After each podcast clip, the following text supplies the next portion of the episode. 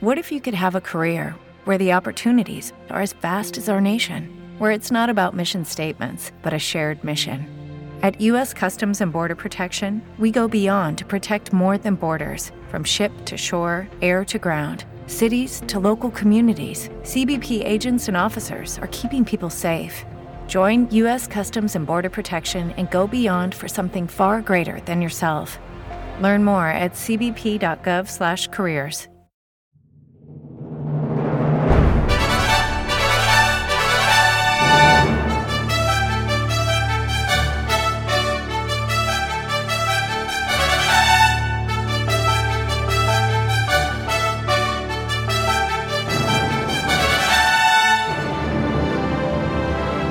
using free speech to free minds. You're listening to The David Knight Show.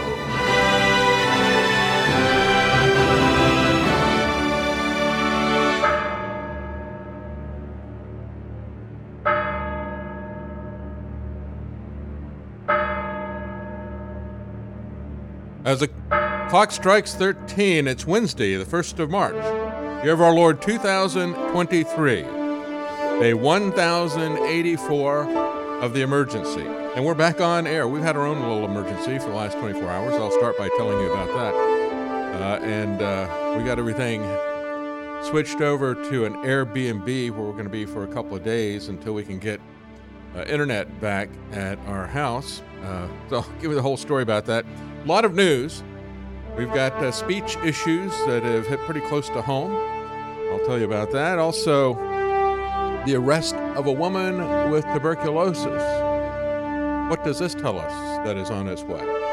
We'll be right back. Stay with us.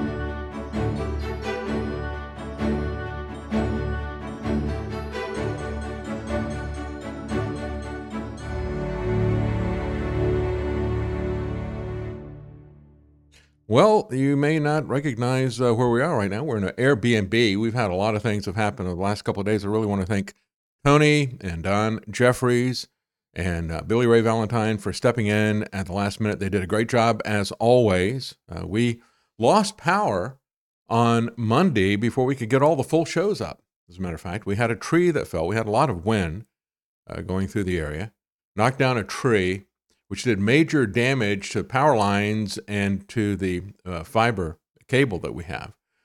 And uh, the power people got it done with it because there were other places that were that were out of power as well. Uh, but they got to us uh, late on Monday night. But of course, uh, the uh, fiber people didn't. And the strange thing about the way this is set up, there's a a company that runs the fiber, but they're really just the software side the infrastructure, the cables, and everything are done by the electric company. And this is the second time this has happened. We haven't been here quite a year. Second time it's happened. And there's no coordination between the two of them. And the the side of the electric company that handles the cable and they run them on the same poles uh, works from nine to five, and uh, they don't work late at night like the electric people do uh, because I guess they figure most people just stream in movies. And so we try to impress on them that this is um, something that we have to have. This is our business. This is what we do on a regular basis. But um, you know, a couple of days of this. Yesterday, they promised they were out first thing in the morning. You know, yesterday, and they promised that they would get it up. But and they promised us all through the day. And so now we have promises that they're going to come back today. But they also told us at one point in time they thought it would be two or three days. So we've got this Airbnb for two or three days. Uh, we it's easy to back up the power. Actually, what's not easy is to back up the internet at the bandwidth that we need. So we've tried hotspots. We haven't been able to get the bandwidth that we need to run the show on a hotspot. So late last night, we were able to find this Airbnb. My son's worked about 10 hours taking down the studio and reassembling it here. So uh, kudos to them. Did a great job. Seems like everything is working more or less. And um, uh, so we'll see what happens on this uh, on this live broadcast. But um, as you can see, maybe a little bit uh, over my shoulder there, we got a stuffed uh, coyote head here. I've never seen anybody uh, stuff a coyote. I think that's what we're pretty sure that's what got Scout back in Texas. So if I'd had a chance, um, I would have done that as well. a word about the show in the last couple of days, by the way. Uh, so we there was a problem uh, live streaming yesterday to Odysee and DLive. Uh, we had it up on Rumble, Rokfin, and Twitter. Uh, that was a live show. We have not uh, gotten up the full show from yesterday yet. We will be getting it up later today. As I said, everything went down before I could even get the podcasts out on Monday. So late last night, I got Monday's podcast out. The full show went up to the video platforms. There's four of them uh, before we lost power. Uh, so we'll get the rest of that stuff up. I apologize to everybody. Uh, many people, I guess, figured that we have uh, just disappeared, but uh, no, we're still here. And uh, so I want to begin today with what is happening with the New World Order. I'll talk a little bit about what's going on with the speech issues, and um, yeah, that was covered uh, very well by Tony Arterburn and Don Jeffries and Billy Ray Valentine as they were talking about what's happening at Fox News. I think that's a very it's very instructive for a couple of uh, issues. The media, what is the media telling us? What is going on with elections and the corruption that is involved in that? I think is a very important story. But they did cover that. I want to begin today by talking about the New World Order and the uh, smart cities and the rest of the stuff. We have a major campaign to, uh, uh even as you have C40 as well as Davos and the UN talking about the smart cities and more and more granularity, even as they're rolling out their model applications of this, we have a major pushback telling us not to worry about it. It's just some crazy conspiracy theorists, and they're always trying to uh, stir the pot and get everybody upset about nothing. Well, one of the things, uh, as a matter of fact, just, as an aside here, I was yesterday, uh, originally, we had planned on being in Nashville to speak uh, about a state bank and central bank digital currency. That got delayed. Uh, it's not been confirmed yet, but I think it's going to happen next week. So we may have Tony back uh, for that as well. But um, uh, to uh, take the show. But um, the uh, I may have an opportunity to talk about toll roads as well. And when you look at what is happening to our infrastructure, uh, when you look at what is happening, for example, going back to Texas and the toll road issue there, you have, on the one hand, libertarians like the Reason Foundation love to talk about toll roads. They just love that idea, as if it wasn't user fees when you pay for your gasoline at the pump right? But um, you know, and they even make that point when they talk about it. There was uh, an interesting article I found going through looking at the toll road stuff, going back to Forbes in 2017, talking about what had been happening in Texas. They started farm, farming their stuff out to corporations, mostly foreign corporations running the toll roads in 2003. This type of model that is now being rolled out to us by Davos, a corporate governance worldwide, by stakeholders, that type of thing, that's been going on a long time. And the toll roads are exactly that. And so they say, well, it was um, it's it's been a great moneymaker for Texas. They made forty billion dollars. Well, I ask you, where did that forty billion dollars come from? those are extra expenses um, that uh, perhaps they would be in the price of gas, but perhaps not. Um, because when you look at the amount of money that's there, and th- this is one of the problems that I have to begin with with the private partner public partnership. If they're going to farm this out and they say, well, we only have to put in about 15 to 20% of the construction cost, and then we get back all this money, we don't have to do anything. Well, what is the government for anyway? Right? I mean, certainly at the state level, uh, I don't like the federal government getting involved in infrastructure. I don't like the government bribing and blackmailing people with money for uh, basic services. But it's something that I think is better done by the government. I disagree with libertarians on this. I don't think that the uh, that private roads are the answer. because the government can provide this at cost. That's what they should do. They shouldn't be making a profit off of this. But if uh, Texas is getting $40 billion, how much are the corporations getting? Because the corporations are not selling the toll roads to you at cost. The other part of it is that uh, if you look at, uh, again, they had a survey that was uh, done 2017 Forbes article. They looked at a 2014 survey from Texas A&M. Texas A&M asked the public in a large survey, "What do you think should be done to improve transportation infrastructure for cars and that type of thing?" And uh, they gave them about 12 different possibilities. By far, the least popular possibility was toll roads because we know we're getting ripped off. We know that it's the cost plus a profit for a foreign corporation. And um, so, you know, the, by the way, the most popular, they, they had people rank it from one to 10, and then they took an average of the respondees, right? So the most popular one that was over eight was adjust the timing of the traffic lights. That's a no brainer, isn't it? Can't they do that? But um, doesn't really cost them much at all either. But, and the least popular were the toll roads at an average of three. The second least popular item was over five.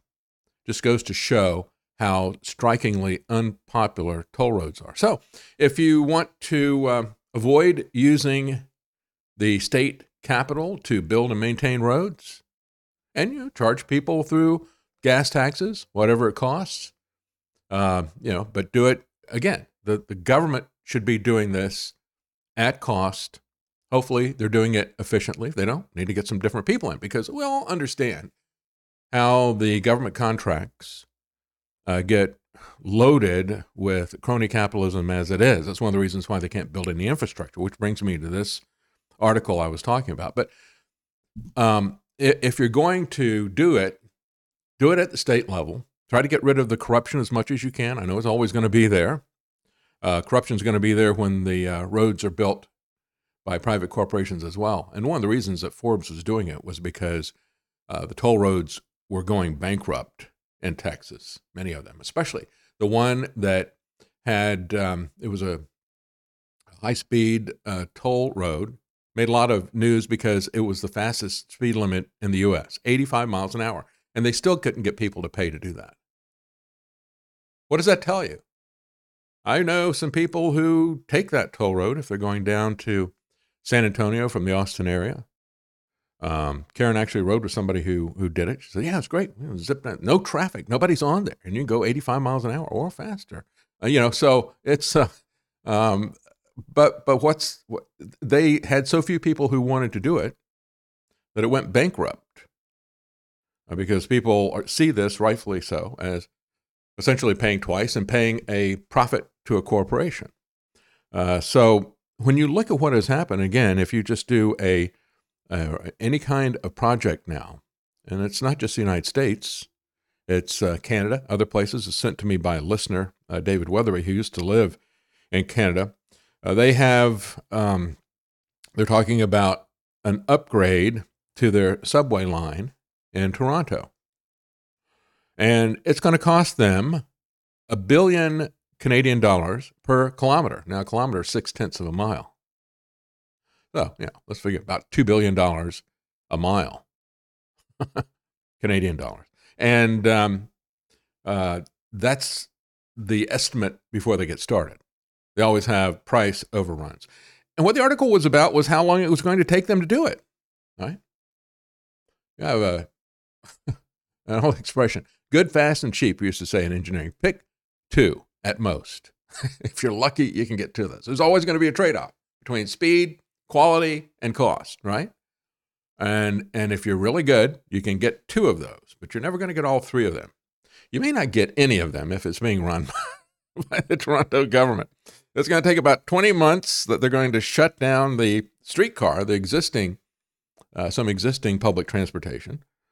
And they said um, section of the street is anticipated to close for nearly five years. But of course, it will take longer and it will cost more. And that's what I saw all throughout Texas as they were uh, putting in these toll roads that, again, not very many people used. And what they did was it took them forever to build this thing. How many man hours were lost, and woman hours, if you want, uh, wasted setting in traffic with all this construction that went on for years and years. And then when it opens up, they've added traffic lights to, you know, make it uh, more expedient to take the toll roads. And they come with agreements that the government will not build or expand any transportation close to those toll roads. So you've got the corporations in charge. They've got a monopoly on transportation in that area and they're going to shut down any competition in that area. But of course, the governor in Tennessee wants to call them choice lanes. They're coercion lanes, is what they are. Just like uh, the choice of having a vaccine mandate. Oh, it's not a mandate, they said. We're not dragging you out of the house and sticking this in your arm. You got a choice. You can either have a job or the vaccine. You can either go to school or travel, or you can have the vaccine. Uh, all the costs, they said, are being covered by the province, you know, not the city, but the province, the state government, essentially. Um, and it's um, already doubled their initial estimates, and they haven't even started on this thing yet. Businesses are set to be impacted by the construction. They're asking for transparency and accountability because they've seen this movie before. They talked about how much longer other projects had taken than they had anticipated. So, as all this is happening, we have academics now calling for World War II style rationing of food and fuel in order to stop climate change. You understand that the 15 minute city is designed so that they can lock us down. And I, I've seen some commentators saying, well, this is really a climate lockdown. It is, except they're never going to end it. This is a permanent lockdown. That's one of the things they don't talk about. And so uh, the uh, this zero hedge article says there's no concrete evidence, of course, supporting the theory that man-made carbon emissions have any relevance whatsoever to weather and climate change. There's no evidence of a climate crisis.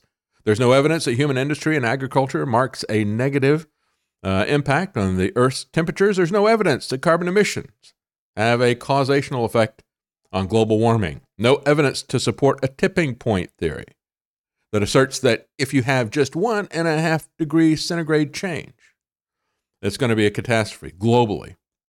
Again, based on what? As the founder of the Weather Channel said, how could you even talk about that? All the records that we have, and we don't have records going back that far, we don't have records in that many different areas in terms of thermometers that are setting it. All those old records, temperature records, were obtained by looking at mercury thermometers. You can't get that kind of accuracy on a mercury thermometer, number one. Number two, we've seen these land readings are always skewed because what has happened is urbanization. And if they haven't uh, turned it into a concrete jungle where the thermometers were, they moved the thermometers in many cases to an airport tarmac. And of course, you're going to see an increase in temperatures that way. But if you look at it from satellites in space, you do not see that. Uh, you don't see any warming. Anyway, right now in Europe, the farming industry is facing a basic Armageddon as governmental red tape and climate based taxation are set to make the growing of food impossible for a majority of farmers. That's the point with all this. And so, uh, you know, why should you care? They say. Well, do you eat? Do you travel? Do you want to own anything? In a paper titled Rationing and Climate Change Mitigation, uh, they assert that rapid reduction of global emissions is needed, that rationing similar to standards enforced during the two world wars, especially those during World War II, should be enforced again by governments. And why is that? Well, because I've said over and over again, as we've seen for the last 1,084 days, our governments in every nation uh, of the world are at war with their people. And it doesn't matter what political party they say they are, what political philosophy they say they are. They're at war with their own people. And of course, sanctions, rationing, and things like that are one of the things that you do to your enemy. So uh, this is coming. It's going to be coming through uh, CBDC, especially. Uh, listen to this statement by the uh, president of Alibaba. We're developing through technology, an ability for consumers to measure their own carbon footprint. What does that mean? That's where are they traveling? How are they traveling? What are they eating? What are they consuming on the platform? So individual carbon footprint tracker. Stay tuned. We don't have it operational yet, but this is something that we're working on. Well, of course, um, we were all demanding that, right? What we all want is some way for us to track our carbon footprint. Of course, we don't care about that. They care about it. Uh, they're the ones who are pushing this. The creation of the climate crisis boogeyman is an obvious ploy for centralized authoritarianism in the name of the greater good. That's exactly what this is. This is about creating a world in which every individual is required to constantly justify their existence. I like the way uh, Zero Hedge article puts that. To prove that you're worthy. we are not worthy. We're not worthy. Uh, to the globalist machine is tantamount to emissions based slavery. That's right. I've said that for the longest time. Smart cities for dumb slaves. If you buy that, and of course, he was making that statement at the World Economic Forum. And so this article uh, by Mike Whitney, uh, The Plan to Wreck America. Well, we all know that, don't we? I, I was surprised. I, I, did think he had uh, three good quotes in this that I thought were uh, very important to see. Uh, one of them from Colonel McGregor, who was talking about the big picture. You know, he's talked a great deal about what's going on in Ukraine and um, and with Ru- the Russian war. He's been um, uh, given people a very different view of that, and I think um, he's been right in terms of what he's had to say. But um, when you look at this, um, you know, like I said, there's some some good quotes in this article, but I was surprised in how it started out. Listen to this: establishment elites and their media not only stood foursquare behind Russia Gate the Trump impeachment, the BLM riots, and the January 6th fiasco, they also had a hand in the COVID hysteria and the host of repressive measures that were imposed in the name of public health. They had a hand in it? I think they were foursquare behind it in every way possible. So I was really kind of surprised at that. And you notice that the perceived problems that he has here are essentially partisan. This is a bipartisan war against us. And we'll talk about that coming up. Even the uh, Ukraine war and the coming uh, Chinese war are a bipartisan move against us. The establishment Republicans are as much into this as the authoritarian Democrats. What if you could have a career where the opportunities are as vast as our nation, where it's not about mission statements, but a shared mission? At U.S. Customs and Border Protection, we go beyond to protect more than borders from ship to shore, air to ground, cities to local communities. CBP agents and officers are keeping people safe. Join U.S. Customs and Border Protection and go beyond for something far greater than yourself. Learn more at cbp.gov/careers. So, just like the pandemic, we're going to see this happening with uh, climate. We're going to be told, well, eventually they'll they'll come out and say, yeah, you know, it didn't work. Um, but we had to because it was an emergency. We didn't have any time to test anything, right? So yeah, I know that we completely destroyed the electric grid. I know we crashed the economy and all the rest of this stuff. But uh, hey, you know, we just had to um, because it was an emergency. Maybe someday they'll say, okay, it wasn't an emergency. We haven't gotten to that point with the pandemic yet, have we? Uh, they still won't admit that. As a matter of fact, they're still out there pushing now the lab leak and fighting, still fighting over that because they want to push uh, the idea that this was something that was dangerous and it was necessary. That's one of the reasons why they're pushing this. Another reason they're pushing it is because they want fear. And the third reason they're pushing this lab leak stuff uh, so much you've got the FBI, you've got the Department of Energy, you've got the clowns on late night TV mocking, still mocking uh, the idea that it came from a lab, that it was designed. Nevertheless, they're pushing this out because they want fear. They want to tell you that it was serious, really was an emergency. And now because they want to escalate public opinion against China because that's their next move. So Uh, we're not at this point yet where they're going to say, well, okay, it wasn't an emergency. But understand, this is all national governments. This is not just the U.S. government, although the U.S. government has really taken the lead. So uh, here's what Colonel Macgregor said about the big picture. Overnight, Russia must be destroyed. It's interesting because I was reading a document that was authored by George Soros over 10 years ago, in which he talked specifically about. Uh, about this kind of uh, all-out war that would ultimately come against Russia, because he said this is the last nationalist state that rests on a foundation, obviously, of uh, Orthodox Christian culture with Russian identity at its core. Uh, that has to be removed. So I think the people that are in charge of the West and in charge in Washington think that they have successfully destroyed the national identities of the European and American peoples, that we have no sense of ourselves, our borders are undefended, we do we present no resistance to incoming migrants from the uh, developing world who uh, essentially roll over us as though uh, we owe them a living and uh, that our laws do not count. Thus far, I would say that's a pretty good assessment, an accurate evaluation of what we've been doing. And I think that's a great victory for George Soros and the globalists, the anti nationalists, those who want open borders and they, they call it an open society, which means that you end up with nothing, an amorphous mass of people struggling to survive who are reduced to the lowest levels of uh, subsistence. So that's in the background. And in fact, he even goes so far as talking about uh, how useful it would be if East Europeans uh, were the ones that uh, whose lives were expended in this process, uh, and not West Europeans who simply will not take the casualties this is not a minor ma- matter. This is the sort of thinking that is so destructive and so evil, in my judgment, that that that's really what we are dealing with in our own countries, and I think Putin recognizes that. So for him, it's existential, and I think the Russian people see it this way. These these reports of oh the Russians are miserable and want to get rid of Putin. Uh, I guess you can find somebody over there. I don't know how many but uh, certainly in the high 80s, he has approval ratings. And I'd say that if anybody tried to remove the man, he'd probably be killed or cut down long before he got near the Kremlin by Russians who strongly support what's happening.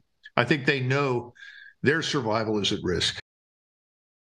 Yeah, I spoke last week about a video I saw from Konstantin Kisin. He said, well, "So what people like Putin? I mean, he's he's authoritarian in many regards. Uh, most uh, checks most of the boxes for that. But they're looking at this. They understand they're under attack from NATO, number one. Number two, uh, he said when the Soviet Union fell, it was total chaos. Uh, things got even worse than it was under uh, the Soviet Union. And um, things were very chaotic, and he brought order. and so people saw him as bringing order to that situation. So those two things, you know, even though, um, you know, he's incredibly authoritarian by our standards, as Konstantin Kisin said, uh, so define democracy. He goes, ask a Russian to define that. They've never lived under democracy. The country's been around for 800 years. They've never seen it. So they look at these authoritarian things that we may recoil at, you know, resting opposition leaders. Are we really that far away here in the so called democratic West? As Colonel Macgregor pointed out, one of the things he said there, so you wind up with an amorphous mass of people struggling to survive, who are reduced to the lowest levels of subsistence. That's exactly what they're aiming for. They want to remove our history, remove our culture. If you have no culture, no history, you have no vision of who you are, where you're going, what's happening with your family, your posterity. They want to instill in everyone a sense of guilt. Just take a look at what they're doing to students in schools. Oh, you're white? Oh, well, you're instantly guilty. As a matter of fact, they have beaten them into the ground. These self loathing white liberals that we've talked about for years, they were a product of the educational system and they've recycled through. They've now become teachers. And it's getting intensified, every bit of this. And so uh, that is the war against us. That is one of the things that uh, Russia is not suffering from. At that point, the self loathing of the public. And of course, uh, they have seen hardship in so many different ways. Uh, but they understand this is an existential crisis. And it, look, even if they didn't, Putin knows it. You have Lala Harris saying he's a war criminal. We got to capture him. We got to take him to justice and everything. He's he saw what happened in Yugoslavia, uh, where the uh, people that had been flagged by NATO, what happened to them. Uh, there was also an excellent article by Kurt Nimmo. Remember him? He was uh, used to be the editor at Infowars when I went there when it was worth reading the articles. Uh, not anymore. It's now become a joke. But Kurt Nimmo is still out there writing. Uh, he's got a great um, uh, insight on his on Substack. He says, "I challenge people to investigate the World Economic Forum's Global Redesign Initiative, according to the Transnational Institute in the Netherlands, of course. Uh, there, you know, Mark Rutte, this disciple of Klaus Schwab, is really setting the Netherlands up to be a, uh, a hub, if you will, in many different ways, especially of food distribution and taking control of and taking away food supply. A transition, they said, this is what the organization says, a transition away from intergovernmental decision making toward a system of multi stakeholder governance. In other words, by stealth, they are marginalizing a recognized model where we vote in governments who then negotiate treaties, which are then ratified by our elected representatives with a model where a self selected group of stakeholders make decisions on our behalf. Well, that's what we're seeing with World Health Economic, uh, the World Health Organization and um, the pandemic treaty and the new rules that they put in. Uh, we're going to negotiate treaties. By the, by the way, we won't even bother to vote on it. We'll just be led into it by Biden. Uh, no, we're looking at global governance. We're looking at a kleptocracy, kleptocracy, uh, government by thieves. And the thieves are going to be multinational corporations, as you see operating at the World Economic Forum at Bilderberg and these other places. Uh, that is where they're getting the uh, the initial capital for this tyranny. It's where they get the technology for it, and that's how these people become stakeholders. In other words, large transnational corporate stakeholders will be deciding where you live, what you eat, whether or not you reproduce. Uh, they will tell you what you can and cannot rent from them. And again, um, excellent article from uh, Kurt Nimmo. What he's saying is that these billionaire elites, uh, says um, Whitney, paraphrasing the full article, are now so powerful they can openly say that they're going to transition away from intergovernmental decision making, in other words, representative government, to a system of multi stakeholder governance. You see, the uh, world government, at least in its early forms, is going to be a distributed network to some degree. It's going to be a cabal, an oligarchy, it's not going to be a single point. Uh, it's going to be like Hydra, maybe, you know? Uh, yes, multi headed thing, in which only the billionaire stakeholders have a vote and which policies are implemented. He says, but isn't that the way things work already? It is the way things work already. Decisions are being made by a handful of people who brag about what they're going to do. They were never voted into office. We've seen this throughout the lockdown. We've seen this from bureaucrats as well as from uh, foreign bureaucrats, whether they're in the EU or other places. And then the third thing that I thought was interesting about this was um, the um, an article from the Saker about Operation Gladio, which I've talked about many times. If you remember um, Operation Gladio, it actually means Operation Sword.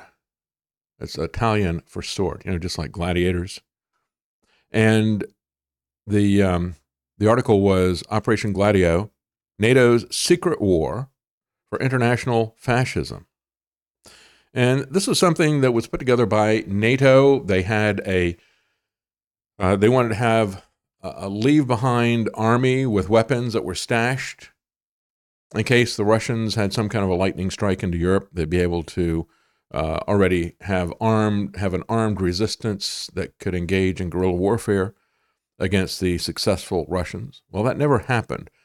But after about 20 years, they started false flag operations, uh, acting as if they were communists. You had an interesting creation of an army of communists, and, and the foot soldiers were true believers, most of them. But the people who were running the thing at the top were NATO And they were running this as anti Western, anti NATO. So NATO is running this anti NATO organization because they want to create chaos. Remember? How do you do this stuff? Well, you do it from the inside, you do it with disruption, and you do it iteratively. And so you had people like NATO, Kissinger, he was a big part of Operation Gladio, the way it was used in the 1970s. And of course, Steve Pieczenik, uh, Alex's favorite commentator on the Sting and the January the 6th stuff. Uh, there was, and the reason this article was written was um, to focus on some statements that were made by a, a, guy by the name of Yves Guerin Serac. I've not seen him before. That's what I thought was interesting about this. The person that uh, many have called the Black Ops Grand Master behind Operation Gladio. He wrote the basic training and propaganda manuals, which can be fairly described as the Gladio order of battle. Uh, he was an agent provocateur, an assassin, a bomber, an intelligence agent, the intelligent, the intellectual grandmaster behind the strategy of tension that was essential to the success of Operation Gladio. The strategy of tension. Well, what is that about? Well, he said our belief is that the first phase of political activity ought to be to create the conditions favoring the installation of chaos. Isn't it interesting? you know, they leave these little breadcrumbs around everywhere. Do you remember Get Smart with uh, uh, Don Adams? Uh, he he was for an organization that was called Control, and the bad guys were an organization that was called Chaos. Uh, isn't it interesting? I wonder. it even shows up in the comedies, doesn't it? So uh, they were favoring the installation of chaos in all the structures of the government. In our view, the first move we should make is to destroy the structure of the democratic state under the cover of communist and pro Soviet activities. We have people who have infiltrated these groups. So in uh, Italy, they were called the Red Brigade. Uh, they were openly favoring Marxism, and yet it was being run by NATO, demanding NATO be removed. And trying to overthrow the government so they could put in their own uh, government. Interesting, isn't it? The parallels, I think, to January the 6th and Stop the Steal. Isn't it most important? The first phase of political activity needs to be installing chaos. What have we seen? Well, you know, there's another phase to it. He says the two forms of terrorism can provoke such a situation. You can have a breakdown in the state. So he said you can have blind terrorism. We haven't seen anything like this, like we saw in Italy, where they were going around uh, kneecapping uh, uh, business leaders. You know, oh, you're capitalists. We're going to, you know, cripple you by uh, shooting you in the knees and that type of thing, or assassinations. So you can have just blind terrorism, uh, just indiscriminate violence against the masses, or you can have selective terrorism, where you eliminate chosen people. But he says this destruction of the state must be carried out under the cover of communist activities, because we don't want them to know who we are, of course. But he said popular opinion must be polarized in such a way that we're being presented as the only instrument capable of saving the nation. Now, I want you to think about what's happened the last few years. How many times, as a matter of fact, it was last Friday, and I, I got to apologize for losing my temper. I I was uh, concerned about it all all over the the weekend. I, I hate you know just losing my temper and screaming at somebody, which is what I did on Friday. Uh, but the guy came back and said, "Well, you know, as bad as Trump was, even though he's put out this bioweapon that is killing people left and right, crippling people, sterilizing people, it, eh, you know, he's our only hope." It's like, wow, how far down this plan are you really? Isn't this the same thing that we've seen? You know, we have, we're now, now what were we told after the election? After Trump had locked us down for a year, after he had done all kinds of unconstitutional things, and I'm not just talking about the pandemic, I'm talking about gun control by executive order, then locking us down, then uh, coming out, e- even to the extent, well, you know, he talked about hydroxychloroquine. He talked about hydroxychloroquine. The next thing he starts rambling on about injecting bleach into your veins or something. And, and so he thoroughly discredits it.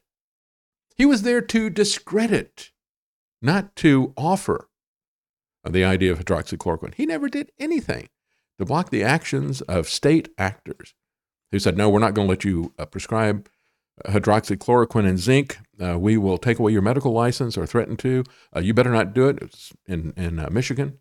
Whitmer put out rules from the state medical board telling pharmacists and doctors, first of all, doctors, you don't prescribe this. Pharmacists, you don't fill this, all this type of stuff. Where was he about that? I mean, he's giving her tens of billions of dollars. Why didn't he do anything about that? Well, you know, after all of the stuff that had happened, I'd say in the last uh, two years of uh, him being in, after all of that, we were told after the election, after he stood down and allowed a new, a brand new form of corruption, which now he has embraced. Oh, yeah, we will do ballot harvesting and we'll do it better than they do it. Right? He wasn't opposed to ballot harvesting ever because he could have stopped it. You know, he it was his lockdown election that generated that. So after all of that, we were told after the election, Trump was our only hope. We had to stop the steal. We had to go on January the 6th to the Capitol, all the rest of this stuff. That was one of the worst scams I have ever seen in my life. And the constant use of someone like Steve Pieczenik, who was at the very heart of Operation Gladio, to push this chaos, to push the idea that there's only one person and we got to save him and we got to do whatever it takes, up to and including violence with this stuff. That set up all the people who went to Washington, D.C to peacefully protest who didn't realize that nothing had been done and nothing was being done, nothing would be done to actually fight this on the basis of corruption. So that's why I disagree with the people of Fox News and the commentators like Sean Hannity, Tucker Carlson. You know, that, that's Trump's just crazy. You know, we got the elect. They don't ever address the real issues of corruption in elections, and they're massively corrupt. And so why would you why would you do all of this and not address the mail aspect of it, the machine aspect of it, and even the two-party political system and the control of the ballot and the debates aspect of it? Why would you think that any of these elections are for real? Of course there was fraud in it. Uh, that was not a ridiculous idea. What was a ridiculous idea was stop the steal and January the 6th. The only purpose of that was, again, to create chaos and to create an enemy class of the state. You see, Trump is our only hope if we are conservatives, we're told. And now the left has now successfully portrayed anybody who questions their narrative about anything as MAGA extremists who are a threat. And so we have now uh, got the target put on our back if we are not part of that camp. And of course, they want to believe that everybody is in one camp or the other. The objective of the operation is to completely disrupt all social relations and all interactions, to create feelings of uncertainty, to create polarization. Is this not what happened with the Trump lockdown? with the lab leak narrative that has evidently no solution. You notice how they throw these things out? We got the lab leak problem. No, be afraid because there's nothing you can do about it. We can't stop the gain of function stuff. Never will. We're going to keep doing it. Uh, be very afraid of um, corruption in elections, but we'll never let you do anything about it. You know, it's just there to create a sense of hopelessness and frustration that you can't do anything about it. These are manufactured crises that they manufactured in order to make you feel hopeless and helpless. And then find a group that can be scapegoated for the wide societal collapse. Well, that'll be the January 6 people or the Trump MAGA people, all labeled as extremist conservatives. And anybody then who questions anything that they do, even if you're not a Trump supporter or MAGA supporter, then you get put into that as well. And then present, your, present yourself as the best choice for restoring order. And as we're being divided into a civil war, that's happening on both sides. The Democrats are the best choice for restoring order, they say. The Republicans say, well, no, we are. And actually, Donald Trump is the best source for that. So you see, CIA and NATO and Pieczenik and Alex Jones just flipped the switch on, um, flipped the narrative around for Gladio. Instead of blaming the Marxists, you know, you create a chaotic system situation that's going to blow up in everybody's face. You create, uh, you, you take your own supporters and get them labeled as enemies. They just flipped the script on this thing. That's what we've been looking at. Uh, that's what I see when I see what Fox News is doing, and Tucker, and Sean Hannity, and Laura Ingraham. So it's uh, it's just amazing to me to uh, see how we're going through exactly the same thing. And of course, Pieczenik knows exactly what's happening with it. Yeah, who's the guy who went there after they kidnapped the Italian Prime Minister Aldo Moro? Uh, about a decade later, they did an investigation in Italy. Zero coverage in the U.S. But what they found was that you know Kissinger and his henchman Steve Pieczenik, uh, Alex Jones's favorite commentator on the election, uh, ordered the murder of Aldo Moro. He was a leftist prime minister who had figured out what was going on. So the new obsession of these people is the 15 minute city. And we're going to talk about that when we return. That unlike most revolutions where the people rise against a real economic oppression, in our case here in Boston, we are fighting for purely an abstract principle. Here, here. It is, however, not nearly so abstract as the young gentleman supposes. The issue involved here is one of monopoly.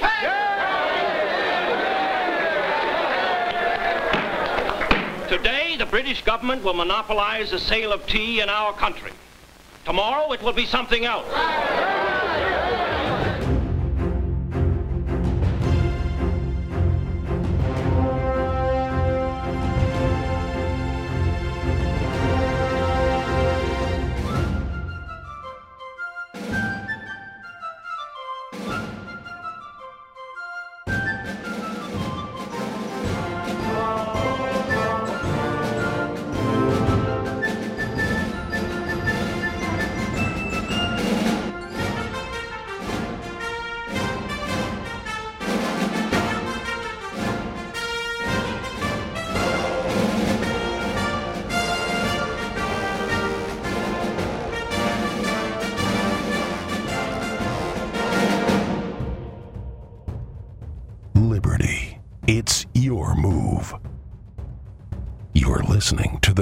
Knight Show. Yeah, then it was monopoly of tea, the monopolization of tea. Now it's going to be the monop- monopolization of the sale of energy, of food, of everything they can think of. Uh, so uh, I've got a comment here from uh, on Rokfin from uh, Angus Mustang and a tip. Thank you very much, Angus. He says, let the uh, scientists, quote unquote, and the others try to force climate change down our throats and set an example of rationing and starve themselves to death. Yes, exactly. Well, they believe that they're not going to be affected by this. They will find out that just like all these other people and all these other revolutions, uh, that it'll eventually come for them. Just as uh, Robespierre eventually uh, went to uh, the guillotine. The media's new obsession. This is coming out of Australia. This is a uh, Substack called uh, Dystopian Down Under by Rebekah Barnett, uh, talking about how uh, anything that criticizes a narrative is immediately dismissed as a conspiracy theorist, and they're done, right? Uh, the media's new obsession 15 minute conspiracy theories. She says they need to work on their poker face. In recent years, conspiracy theories were once almost unheard of, have now spread like wildfire, with growing number of Australians now skeptical of things like vaccines, 5G, and election results, reports news.com.au. Under, she said, an advertising banner for Pfizer's latest COVID vaccine ambassador, Pink. Her new album, Trust Fall, is presumably about the global decline of trust in media and government. Wow, isn't that amazing? You know, I remember when, uh, when I was in high school and and younger, was all of the recording artists were anti-establishment. Now they're doing commercials for Pfizer, uh, the real government. Anyway, 15 minute cities, also smart cities, really. The article says they're simply a common sense way of attempting to boost livability for residents.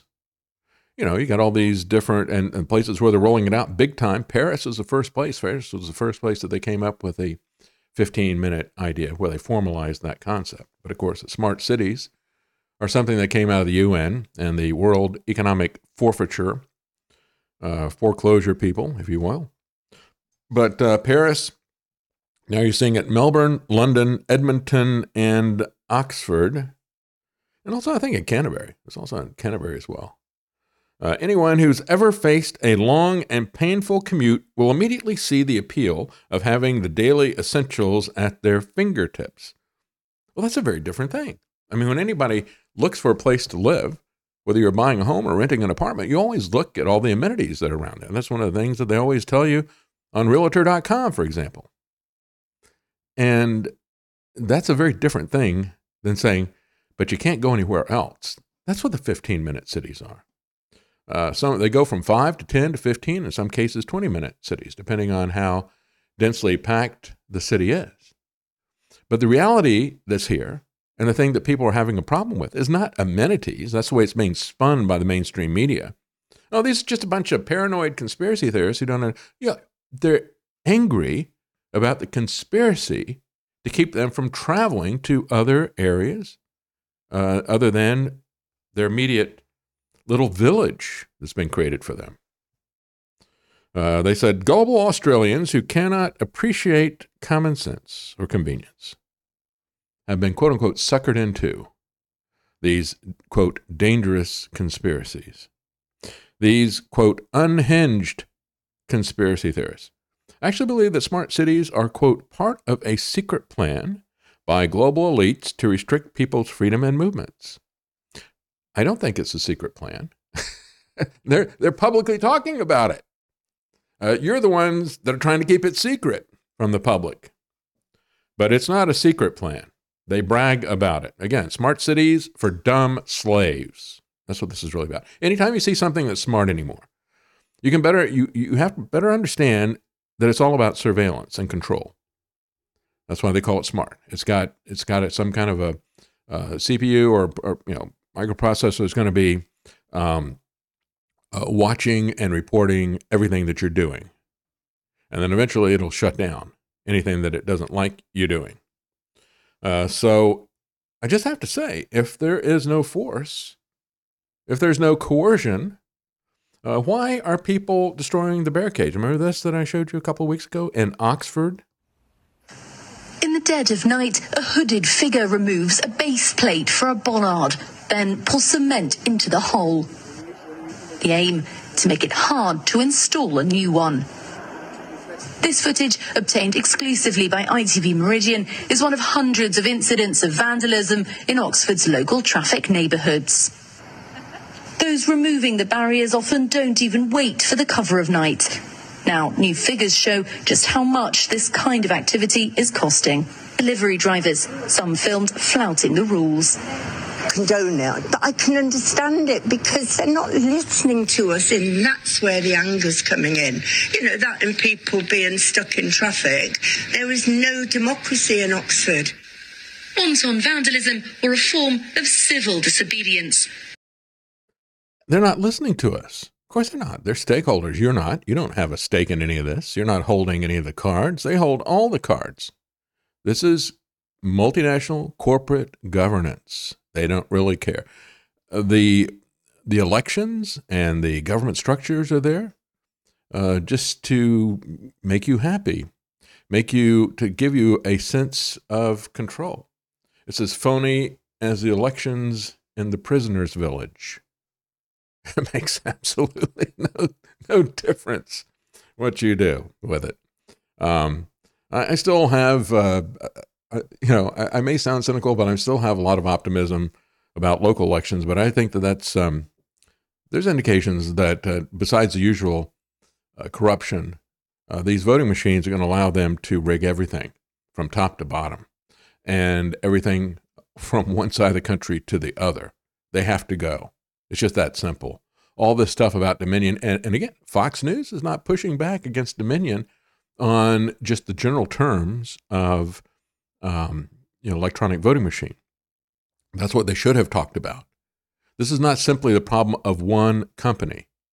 And that was a part of the, uh, you know, the inaccurate, distracting lie that was easily discredited. That was the centerpiece of what Trump and the people supporting him were telling everybody. Oh, it's Dominion, right? No, it's all of them. It's Hart, it's ES&S, and it's all of these companies. Get rid of all electronic voting machines. If they aren't corrupt from the inside, they're easily hacked from the outside. And we've seen that over and over again. I've talked about that for years. I talked about it before the 2016 election, as a matter of fact. Uh, anyway, for the past three years, uh, writes uh, Dystopian Down Under, uh, for the past three years, mainstream media has been completely obsessed with conspiracy theories without irony. Well, I would say that's without hypocrisy because irony is not intentional. Hypocrisy is. That's the difference between the two. Anyway, while mainstream media has relentlessly and self consciously published the most outlandish and demonstrably false theories, while they do that, they call everybody else conspiracy theorists. While they have locked down the world, uh, they call us conspiracy theorists. You know, and fear, and they call us paranoid when they've done that. Uh, they've uniformly defamed and insulted anybody who's skeptical of their campaigns. You're labeled a conspiracy theorist, you're labeled stupid, unhinged, selfish, and so on. Right wing extremists. Of course, that uh, covers all of that. And so uh, the mainstream media, whether you're talking about Australia or talking about the U.S., they use the same tactics because, again, this is a global takeover. They've all got the same plan, uh, the same goal, Globally, the same thing is happening in every country. The 15 minute cities uh, to go ahead and the will of the people be damned, she writes. And that's exactly what is happening. Again, in Oxford, uh, the Heritage Party leader there, David Kurten, says that the majority of the residents do not want it. Do they care? No. That the council intends to go ahead with the plans regardless of the will of the people, he said. Um, you know, that's a heritage party. I think that's a good name for it. If I was going to start a new party today, what I would call it would be the Freedom and Dignity Party because I put it in direct opposition to B.F. Skinner, who said we need to be beyond freedom and dignity. What they seek to do is to treat us as animals, mere accidents of evolution, not created in the image of God. That's why they take away your dignity. And then when they take away your dignity, they can take away your freedom. And we have to, uh, that is the fundamental lie behind all of this. But uh, the guy who's there with the Heritage Party there in Oxford says they're making a mockery of a, a, mock, a mockery of democracy. Well, that's what it's become. it's become democracy has become de mockery, and uh, that's exactly where we are at this point in time. It is a mockery of the systems of self government that we've had, and it, a good part of it is the elections and the ballots and the rest of the stuff. We only have a global corporate governance that openly mocks us. And then if we happen to talk about what they're mocking us about, then their lackeys in the media say, uh, you're just a paranoid conspiracy theorist, even though they put out publicly stated their plans of slavery for us.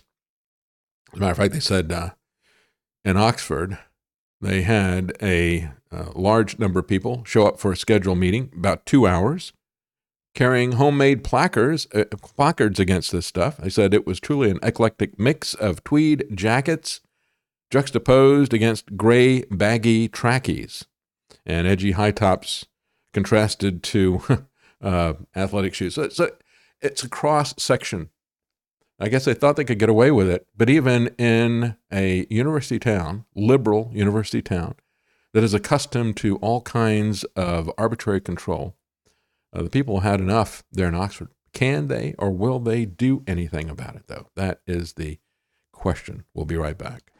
Let me tell you the David Knight Show you can listen to with your ears. You can even watch it by using your eyes. In fact, if you can hear me, that means you're listening to The David Knight Show right now. Yeah, good job. And you want to know something else? You can find all the links to everywhere to watch or listen to the show at thedavidknightshow.com. That's a website. Yeah, that's a website. Uh, you're going to need to go to the website because we're being cut off on social media so much uh, that uh, you you won't see it recommended on social media. Let's talk a little bit though about. I, I know that uh, Tony Arterburn and um, Don Jeffries and Billy Ray Valentine talked about this extensively yesterday. They did a great job. I just want to give you my take on it from having seen some of this stuff from the inside. The same kind of corruption. The Dominion lawsuit, of course, uh, as this is going back and forth, the Dominion lawyers uh, put out as part of a motion to the judge, they used that to leak some of the testimony that had already been collected. And to put it, uh, as uh, the Fox News lawyers are saying, to uh, put that there out of context. But I think what you see there is, is uh, fairly damning. Uh, the Dominion Voting Systems has a $1.6 billion defamation lawsuit against Fox News. Again, it's ridiculous. Um, I don't know the company's worth that much ever, but uh, what brought this on was to focus on one or two companies. The other one was Smartmatic. I've talked about Smartmatic as a, as uh, you know the a good example of the genesis of this whole thing. Smartmatic was uh, one of the first and the biggest. Of course, they've changed management many, many times now. They're no longer controlled by the people in Venezuela. You have these mergers and purchases and things like that. But Smartmatic was originally created by a couple of friends of Hugo Chavez.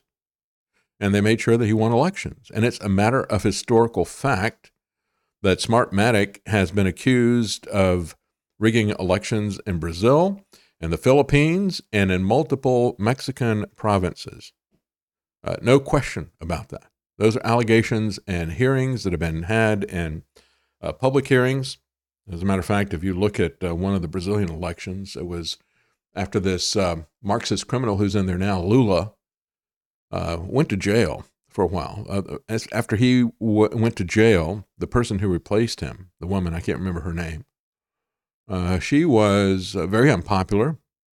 The day before the election, she showed up at a football match, what we call soccer here.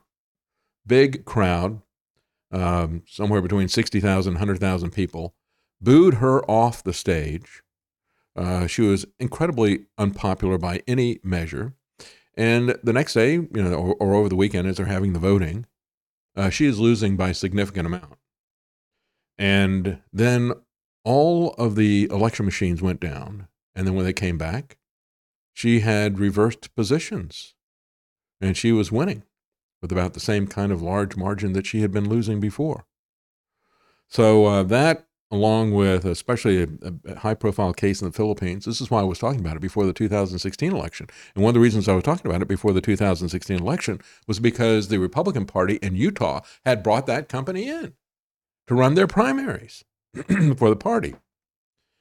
And I said at the time, I said, look, um, they may be using this try to ensure that uh, Trump does not get in because remember the Utah Republican Party there with Romney and Evan Mullins, this former CIA guy, they were trying to pull everything they could to uh, block Trump. And I just thought that Smartmatic was part of it. And I said, well, you know, the 2020 election is going to be a major hacking fest because nobody wants to get rid of these electronic voting machines. And I talked for years about how every year they have a Black Hat Conference and DEF CON in Las Vegas in August. Of course, they didn't have it uh, last uh, couple of years conveniently for them. But you know, they would do things like set up a replica of a state board of elections website, and they'd have teenagers, you know, uh, in high school and under, come in and hack it. And it wasn't whether or not they could hack it, but they were competing to see who could do it the quickest. It's a it's a joke. The whole electronic voting machine, the whole you know uh, collection on the web of all these votes. It's all a joke, folks. It's a mirage. And this isn't about Dominion or even Smartmatic. It's about the entire system. You got to go back to paper ballots and human observers if you want to have a, a, a legitimate um, election. And you got to open up the ballot and you got to open up the debates. It's just that simple. It's not it's not rocket science. Rocket science is how they steal things from you. Okay? They create these incredibly complex technological systems that they control, they can hack. We need to go back to basics. Watching these people and, you know, hand counted votes. I know they've had this type of stuff around for a very long time. You, as soon as they put in even mechanical voting uh, machines in Chicago, you had uh, people who were taking, you know, had a a uh, um, bunch of voting machines in the back of their car or something like that. So this is something that has been around for a very long time, in many different ways, but it's been put on steroids now, and it's been escalated with the latest advances in technology. Uh, this is uh, this is high tech theft now.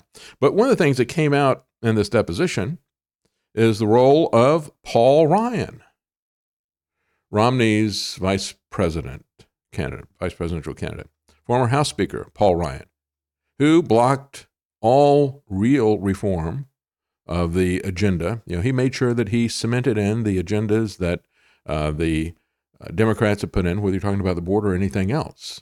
Okay, we're talking about Obamacare or the border, all these things that were hot button issues that were supposed to define the difference between Republicans and Democrats.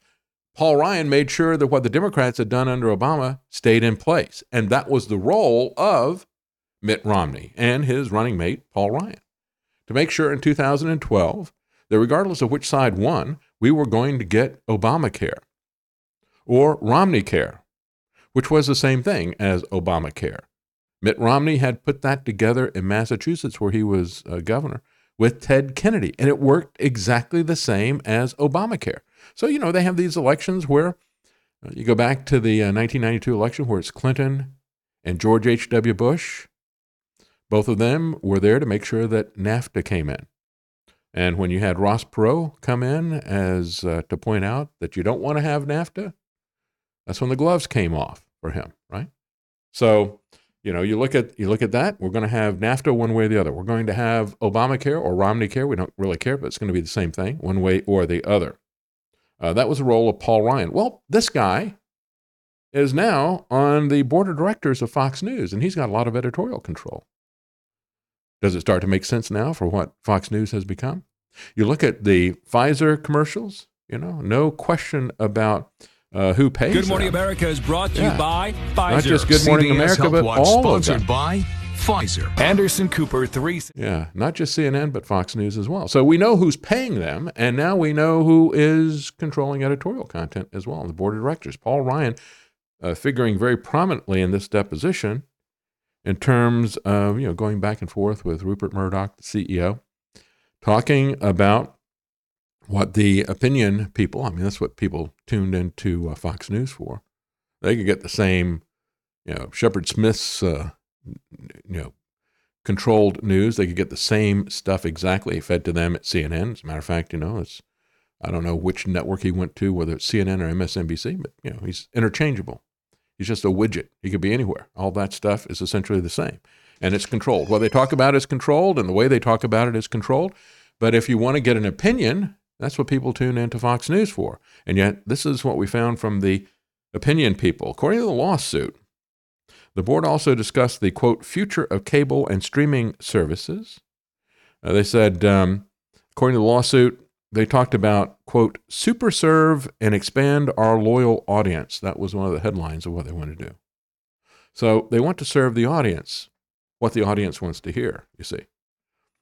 As we were looking at the Twitter files that were put out by Matt Taibbi, I think he focused on directly. He said, "Look, this is what news has become," and you can see it.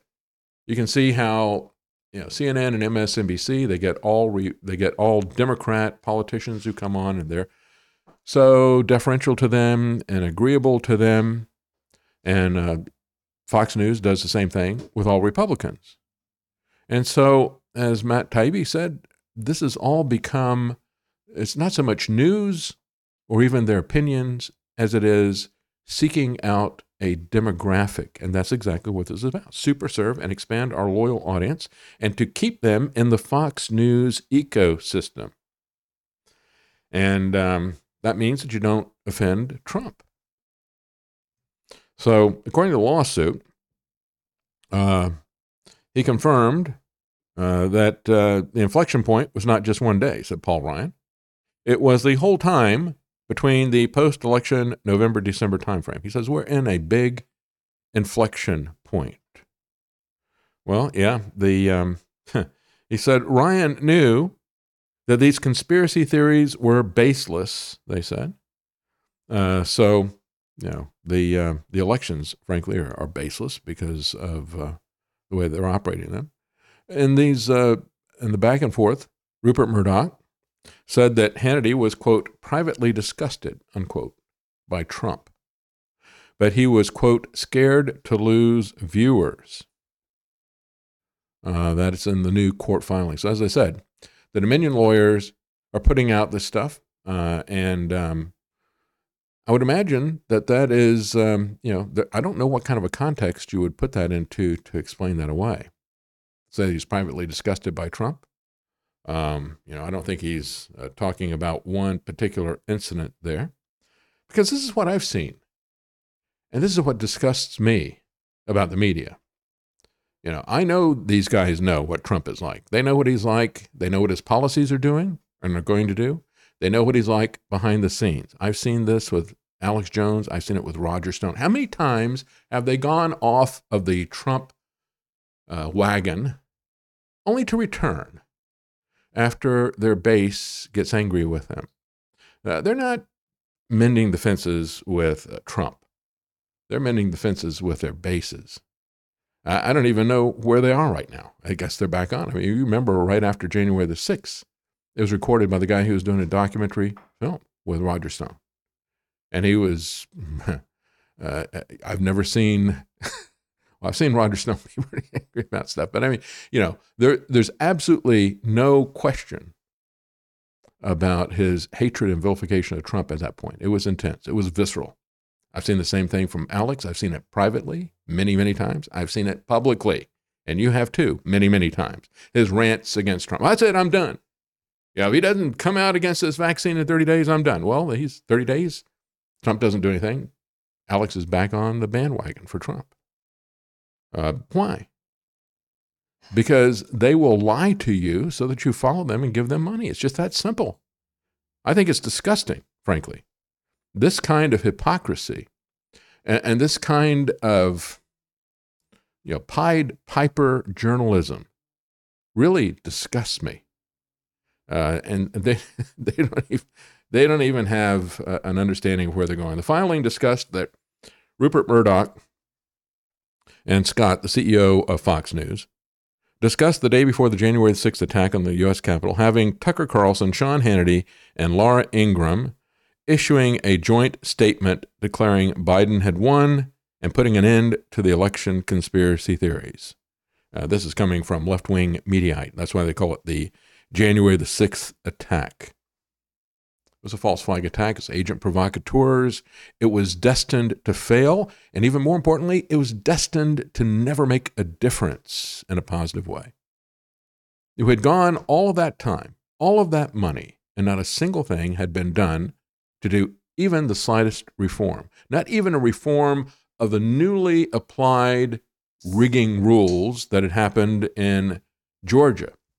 What did Trump do? Did he work with these guys to get rid of this um, uh, election where you're going to have, um, you know, the, the ballot harvesting? No, they did it exactly the same way and turned the Senate over to the Democrats. And then it happened the day before this, January the 5th, on that Tuesday.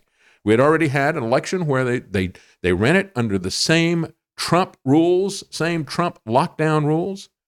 The Georgia Republican Party with Kemp and all the rest of these people didn't change anything. Trump didn't even try to get them to change anything for that. And so as a result, you know, they, they missed all the uh, deadlines to get anything done, uh, to talk to state legislatures. They couldn't get the crooked courts to even listen to the case, but they missed all the deadlines.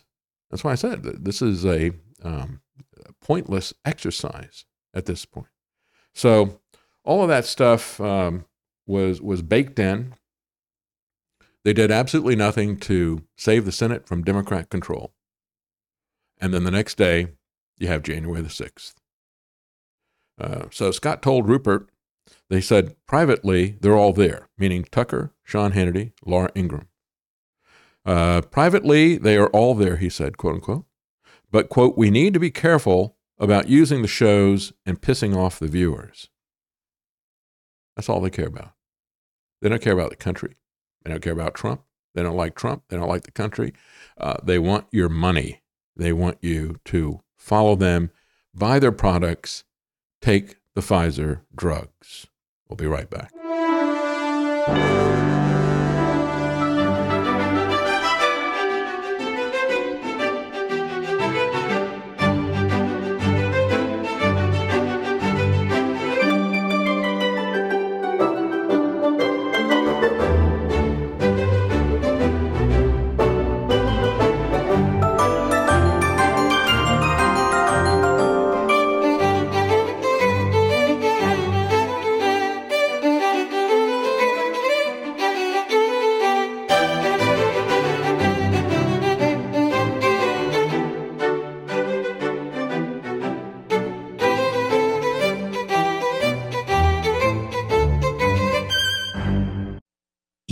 Listening to The David Knight Show.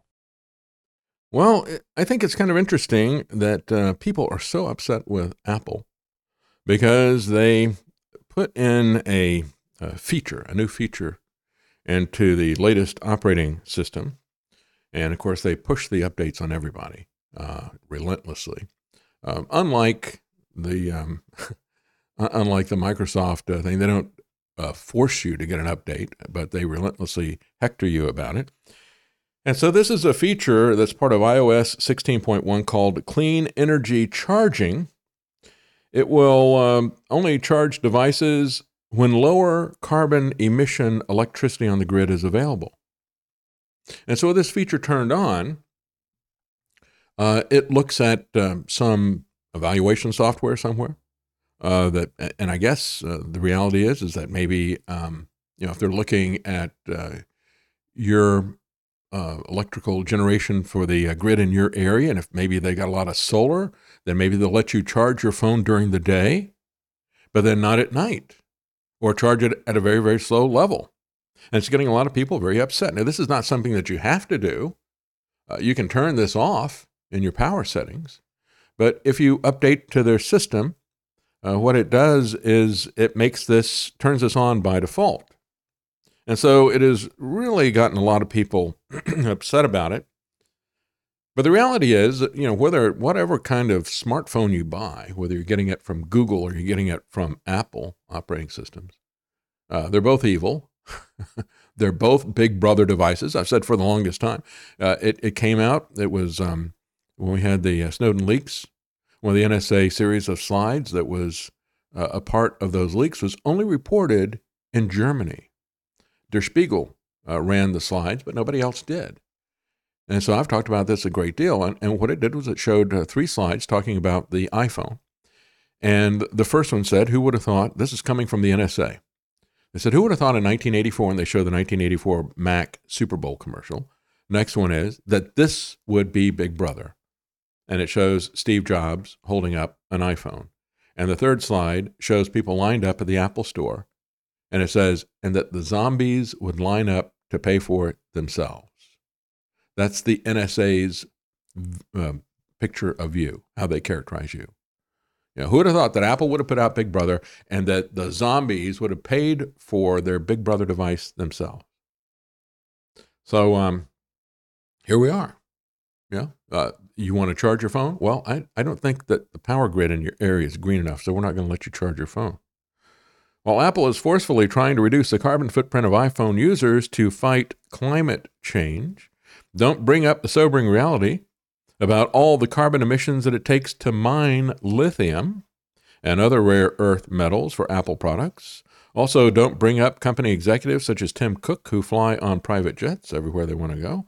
And of course, don't bring up the slavery. It's not just the lithium, but it's also the cobalt mines.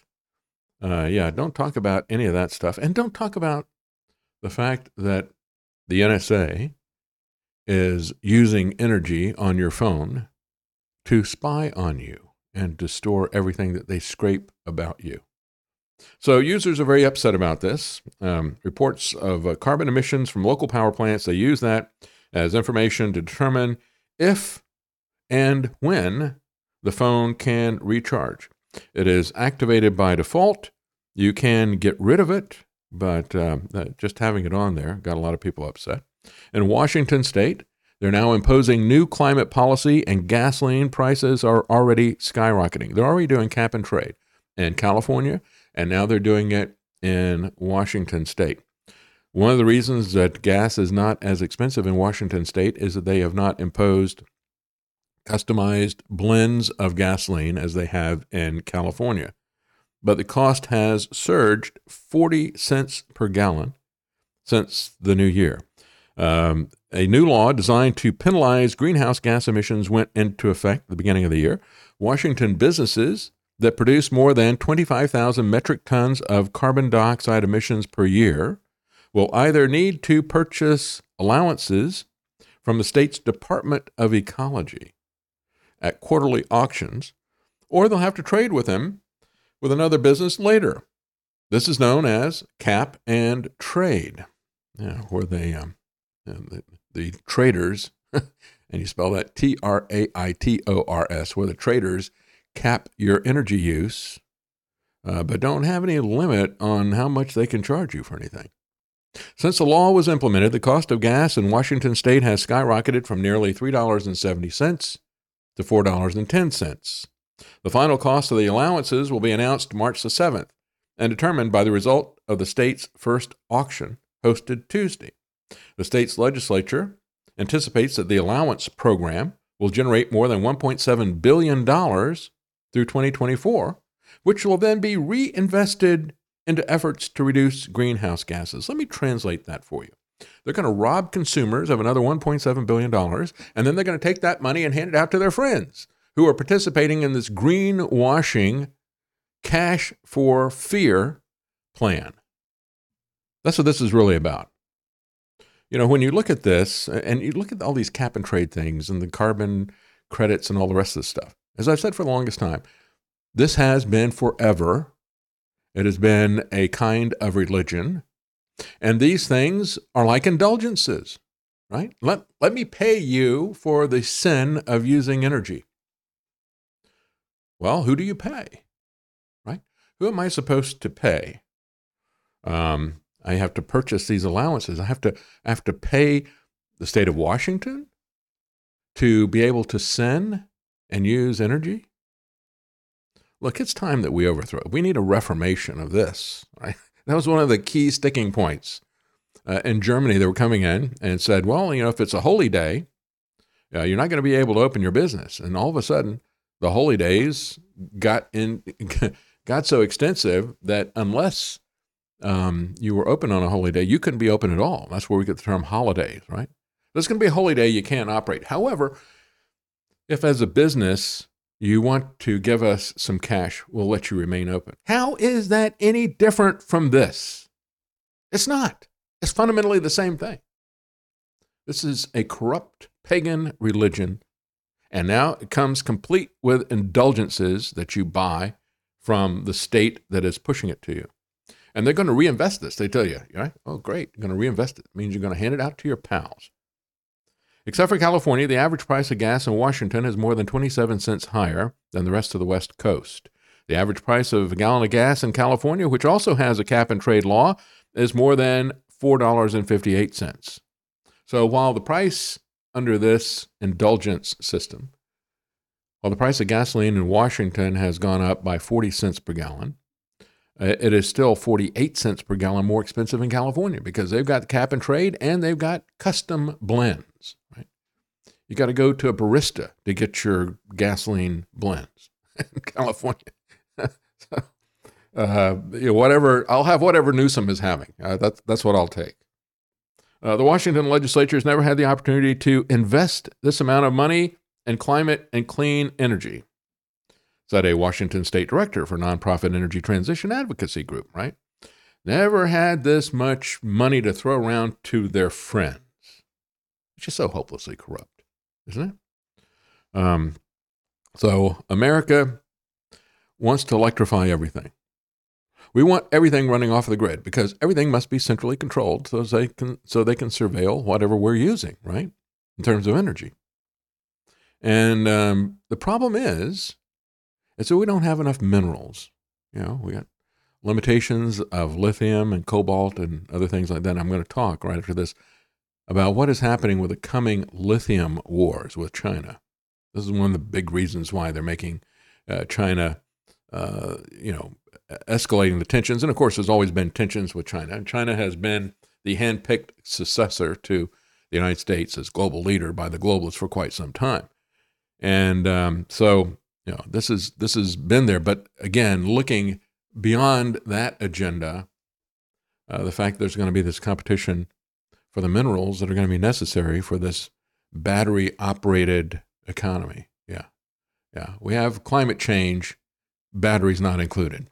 Uh, so, minerals we need. We need to have more grid capacity, except they're shutting down grid capacity. If everybody's going to be running all their transportation off of the grid using battery operated EVs, using uh, electric uh, burners. No other things are going to be allowed. If they're going to use uh, mandate that you heat your home that way, we don't have the grid capacity for that. We don't have the charging stations for that. We don't have the consumer cash to pay for all this stuff either, because all this stuff is more expensive.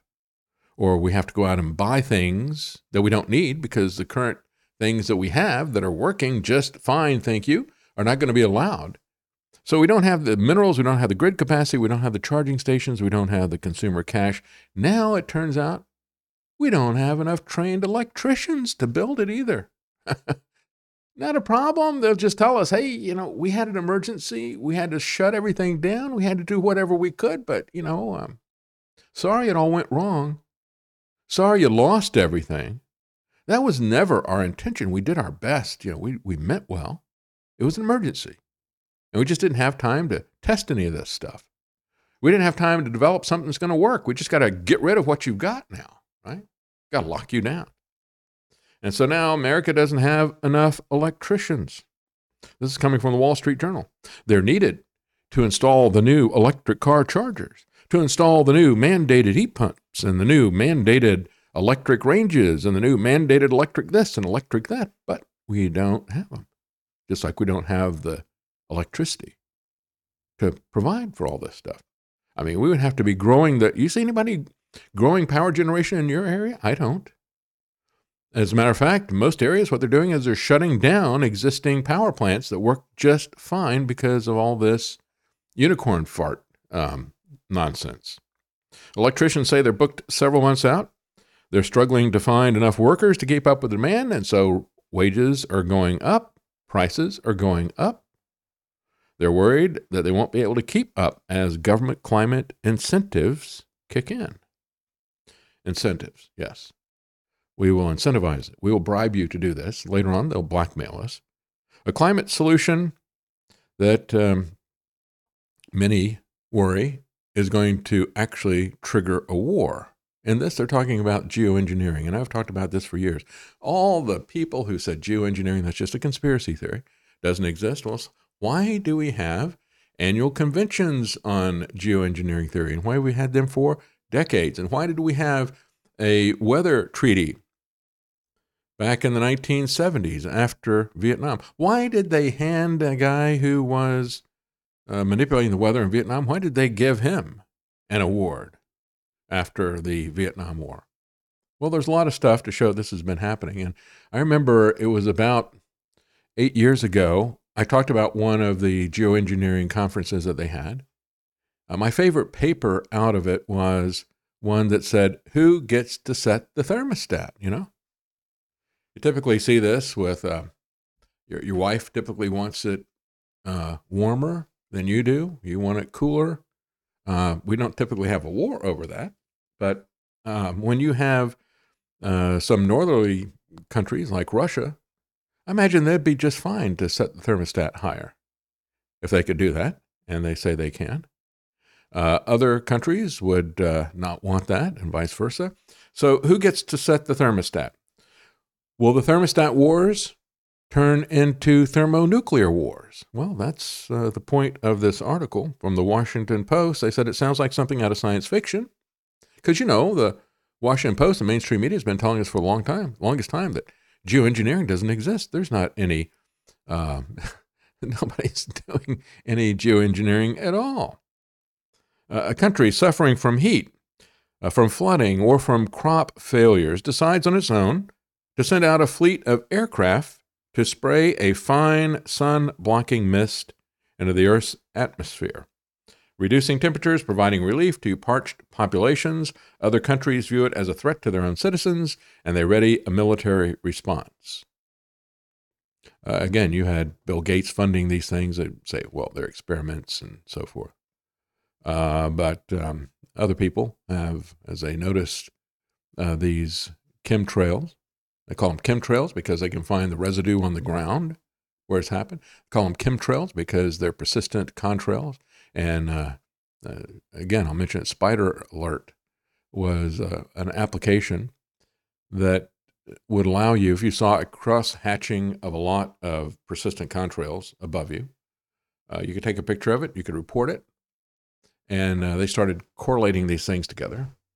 And they noticed that there was an increase in temperature where there would be these cross hatching things.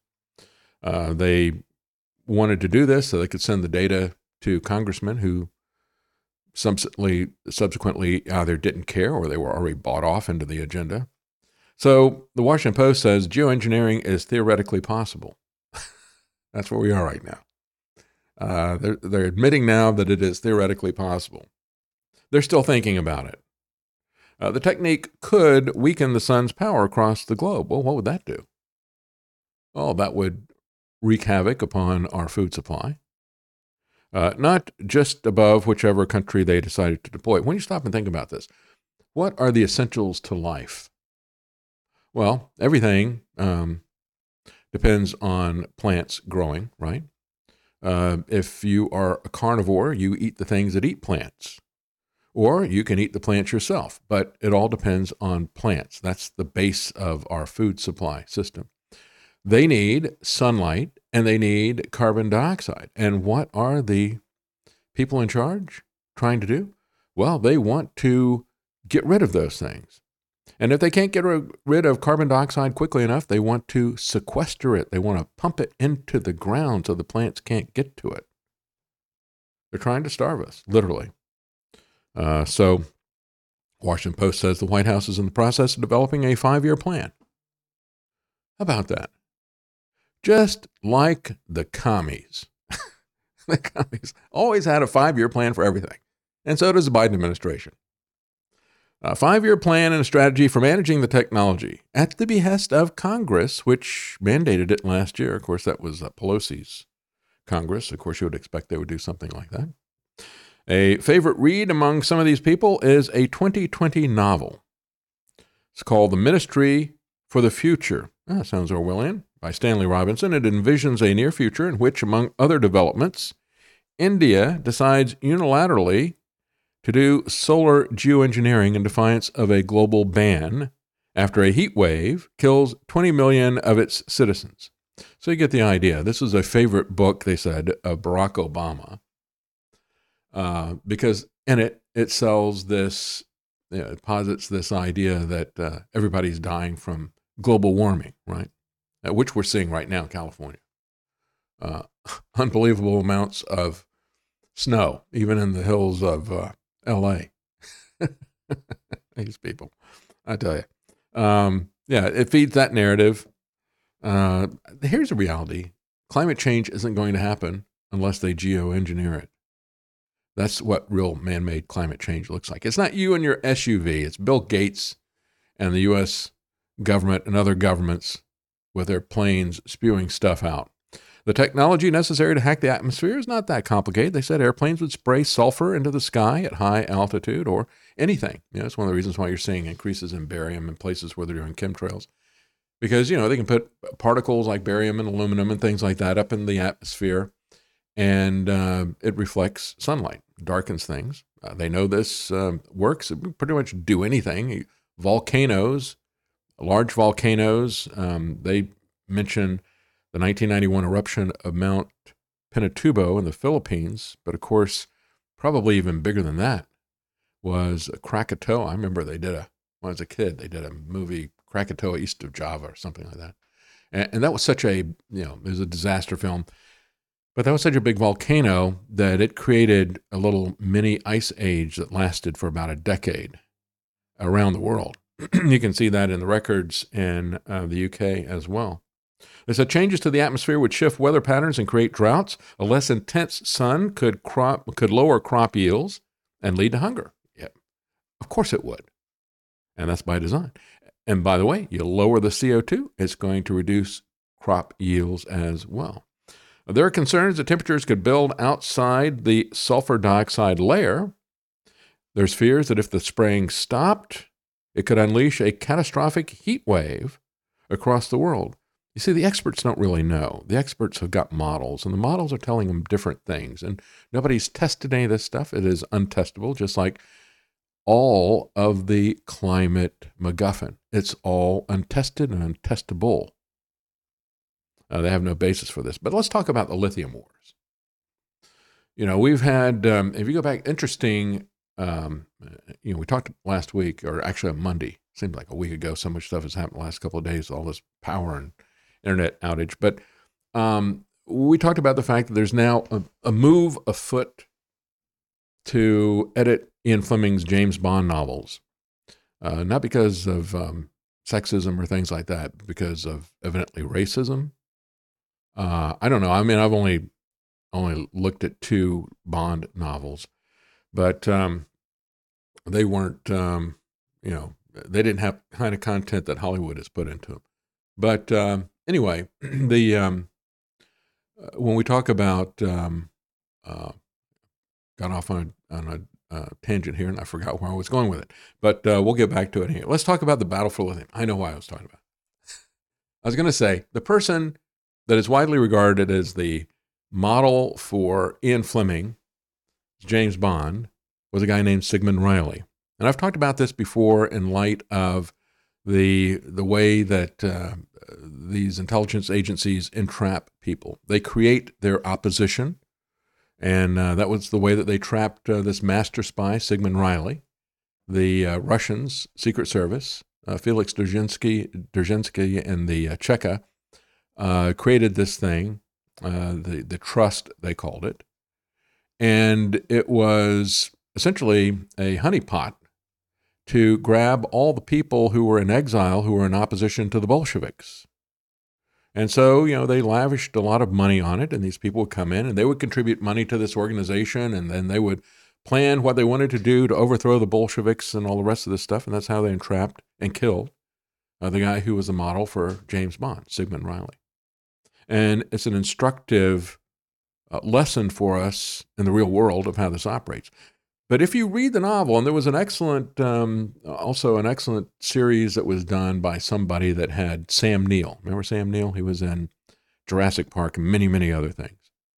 Uh, but when he was much younger, he played the role of Sigmund Reilly in a series that had about six different episodes or something in it. And it was not just uh, the overthrow of the Bolsheviks, but he was also involved in the early days of oil and other things like that, in terms of helping the British get control of oil in the Middle East. He was also involved in the military industrial complex and the British uh, companies like Vickers selling their weapons to other countries. Um, you know, same type of stuff we're dealing with today. Uh, but it was um, the early, early part of the 20th century. At the time, you had most of the ships were still running on coal. Uh, they realized that oil was going to be more effective for them, so they were making a strategic military move in order to secure supplies and to have control of energy by getting control of oil. And uh, we've seen most of the 20 latter part of the 20th century has been uh, wars over oil, right? And so now this is going to, if we go into this new economy that's going to be based on batteries, of course, the battle is going to be for lithium. So, what is happening with lithium? As this article from uh, a political analyst on RT says, lithium is the essential mineral for these renewable energy, I'll say scams. Uh, it will be to the 21st century what coal was to the previous two centuries coal and oil. A pillar for the fossil free uh, fossil fuel free economy. Uh, the price of lithium has surged by 500% over the past two years. And of course, uh, to get to a fossil free, uh, fossil fuel free economy is totally unnecessary. Uh, but that's where they're pushing. And I'll just say this uh, those of us with the will to survive and the countries with the will to survive will not participate in this scam. China's not participating in it. India is not participating in it. We're participating in it because the West is suicidal and because our leaders have betrayed us. China has become the focus of the Biden administration's efforts to regain the lead in the industry. Again, this is another key area where we're competing with them. And if you understand what is, uh, since lithium is the basis for this economy, we are creating an economy that puts China in charge. Um, the uh, two countries are at odds with each other over who can locate and exploit lithium deposits around the planet. Whoever controls the supply chain will dominate the industry and the world, right? Uh, China has a head start, possessing both a significant amount of lithium and the ability to mine it. It is number six in the world for overall lithium resources uh, has uh, 5 million tons, and 1.5 uh, tons are mineable. The U.S. has more lithium. We have 9 million tons to China's 5 million tons. But our current mineable reserves stand at only 750,000 tons instead of 1.5 million tons. We got half the mineable uh, area that uh, they do. We have Australia that is uh, on our side, we could say, says this article in RT. With its 5.7 million tons of lithium reserves, it could help to shift the balance in the U.S.'s favor. You know, that is, unless China decides that they want to take Australia. But anyway, uh, it seems that U.S. is losing its grip on a region that is rich in lithium deposits and also one that Washington has dominated for decades, which is Central and South America. Latin America alone possesses 56% of the world's lithium deposits, the known ones. And let me just throw in here as another aside know, when you go back and you look at the history of oil, uh, John D. Rockefeller got his start as the Civil War began. He bought his way out. He paid somebody to serve in his place so he didn't have to go fight and die. And then he, um, people were looking for an alternative to turpentine, which had come out of the South, distilled out of pine trees and things like that, and that supply was cut off. That's when they started looking for oil. And at the time, uh, they didn't have any sophisticated uh, exploration stuff. We're talking about the 1860s.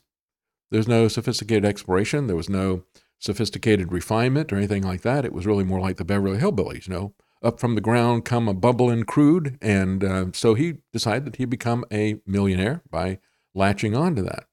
And the only place where they knew there was any oil, because it came out of the ground like a bubbling crude, was in Pennsylvania.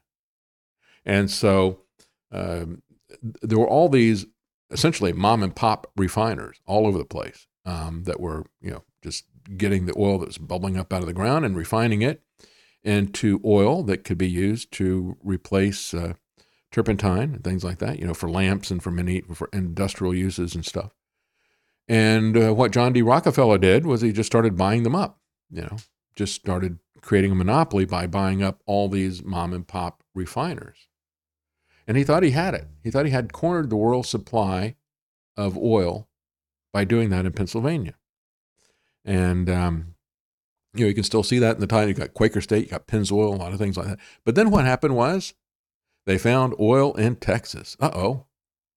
Now the monopoly is threatened. And so what he did was he started setting up Standard Oil of Ohio so that he could put refineries there. And, uh, you know, he wasn't interested in getting, you know, trying to explore and, and find oil. That's a lot of risk. He focused on refining it because there's no risk on that. Let other people take the risk, he'd take the profits. And so he set up Standard Oil of Ohio. Uh, people would ship the um, oil up there, and he essentially did the same thing there and kind of cornered the market there. Then they found oil in Saudi Arabia. you get the idea. The bottom line is, is that right now we're talking about lithium. I think we'll be surprised how many different places lithium exists. But nevertheless, even though we kept finding new sources of oil, we kept having wars over oil uh, throughout the 20th century. The same thing will happen with lithium. Beijing has sought to invest in many lithium ventures across the Americas. The U.S. has responded, Latin, you know, Central and South America. The U.S. has responded by leveraging its political power there. Uh, they are able in Mexico and Canada to do that because of the, you know, NAFTA, U.S., uh, MCA type of agreements, right?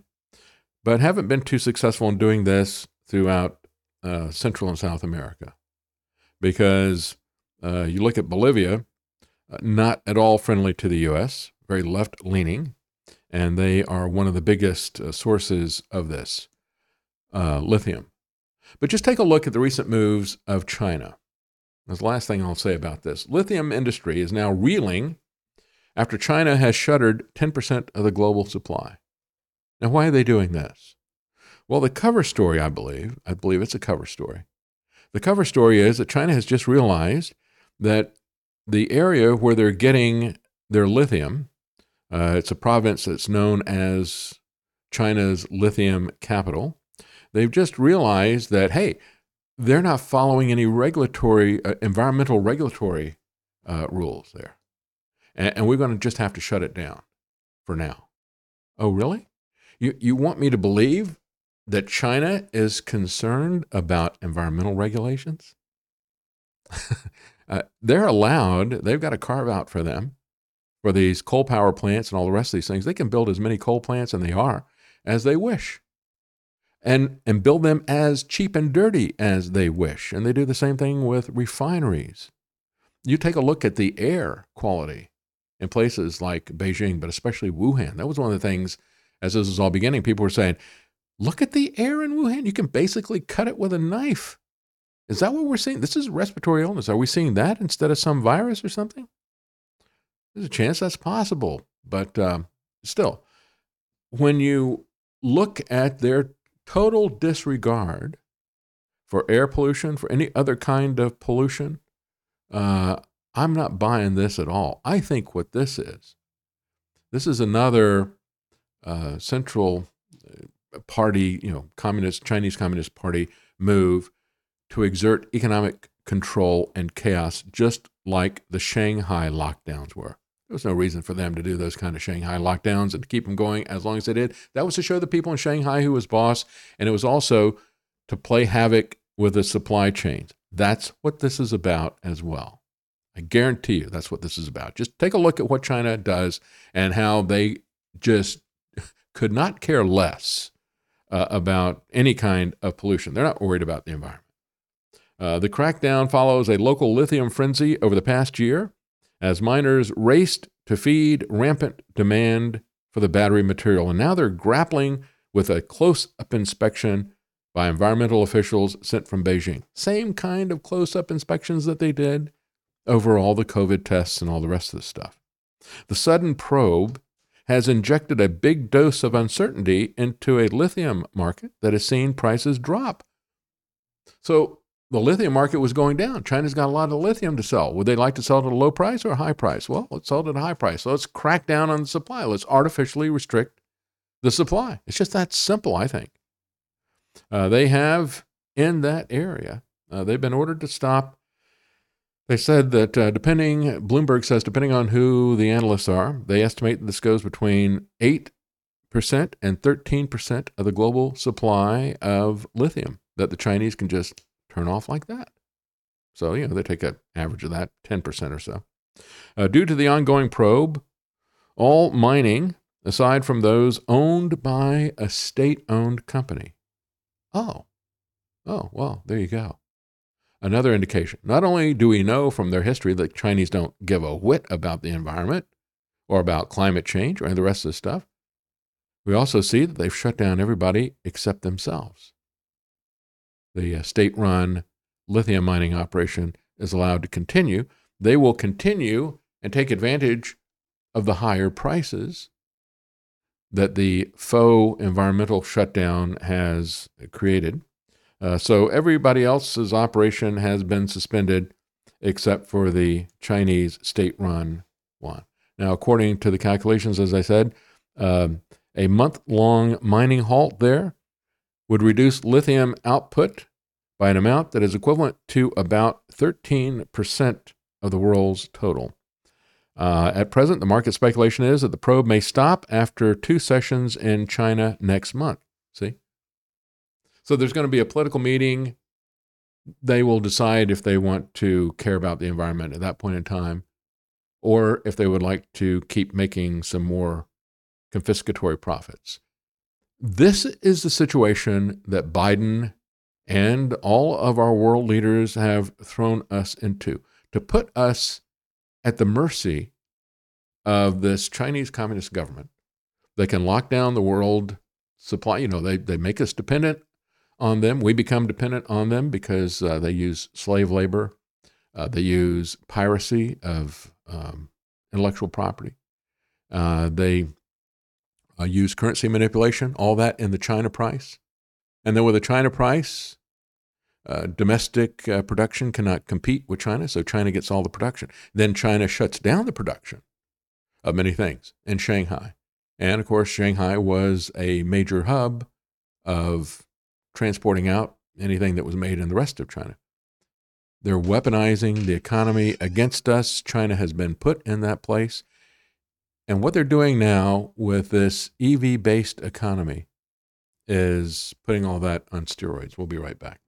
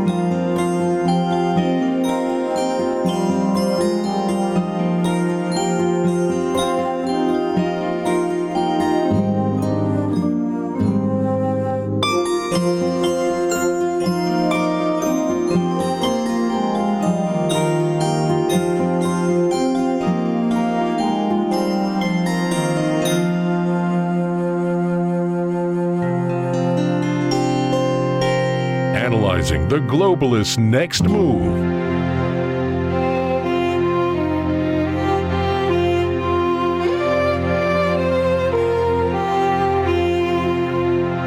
And now, the David Knight Show.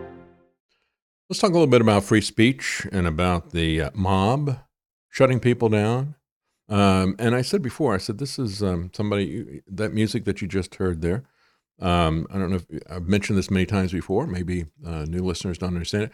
I do the music that we use here because one of the easiest ways for them to take you down is with a copyright strike. But I also enjoy doing it. I mean, that's that's my hobby. Um, I've always enjoyed doing music, and now things have progressed to the stage that you can have an amazingly wide variety of instruments that you can play with a MIDI keyboard. Uh, Where you get those instruments, however, um, one of the places that I get them from is a company called Spitfire Audio out of the UK. They're one of my favorite providers. They've got some great free stuff. They've got some great, uh, really cheap stuff, and of course, you know they have some very expensive libraries as well. Uh, and now this cancel culture has hit them. And um, one of the founders of this company has now been pushed out because of a tweet that he said about coming after the transgenders coming after children, which is absolutely true. But he's been pushed out because, especially in the entertainment industry, uh, it is so heavily pushing the LGBT agenda that uh, if you're going to have somebody who's been accused by the cancel mob of being transphobic, that could be a death sentence to even an established company like this. So, know, what they do is they, uh, the way things have progressed now, I remember when this first kind of, um, at the very beginning of this electronic music and things like that, you know, we had a real renaissance in the early 70s of all kinds of new instruments.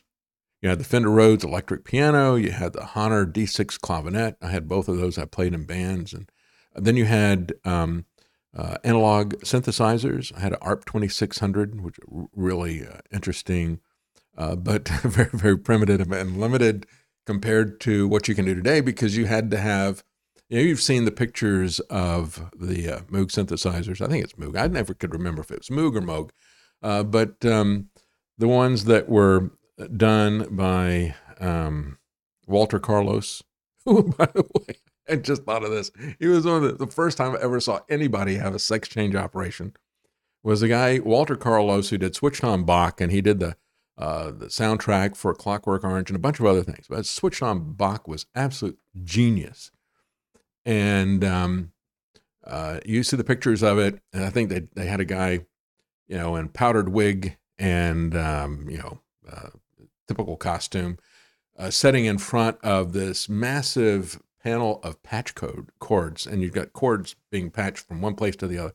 So it was kind of this additive process. You get basic oscillators uh, that would have basic sounds. So you might have a sine wave oscillator and a square wave oscillator and a, um, a you know a sawtooth oscill- uh, oscillator, things like that, and you could uh, vary um, the uh, shape of those waveforms, especially the square and the sine wave and the uh, sawtooth, and that would change the timbre of the sound, and you could get kind of quasi strings or quasi brass or things like that, and you could combine them in any way that you wanted to.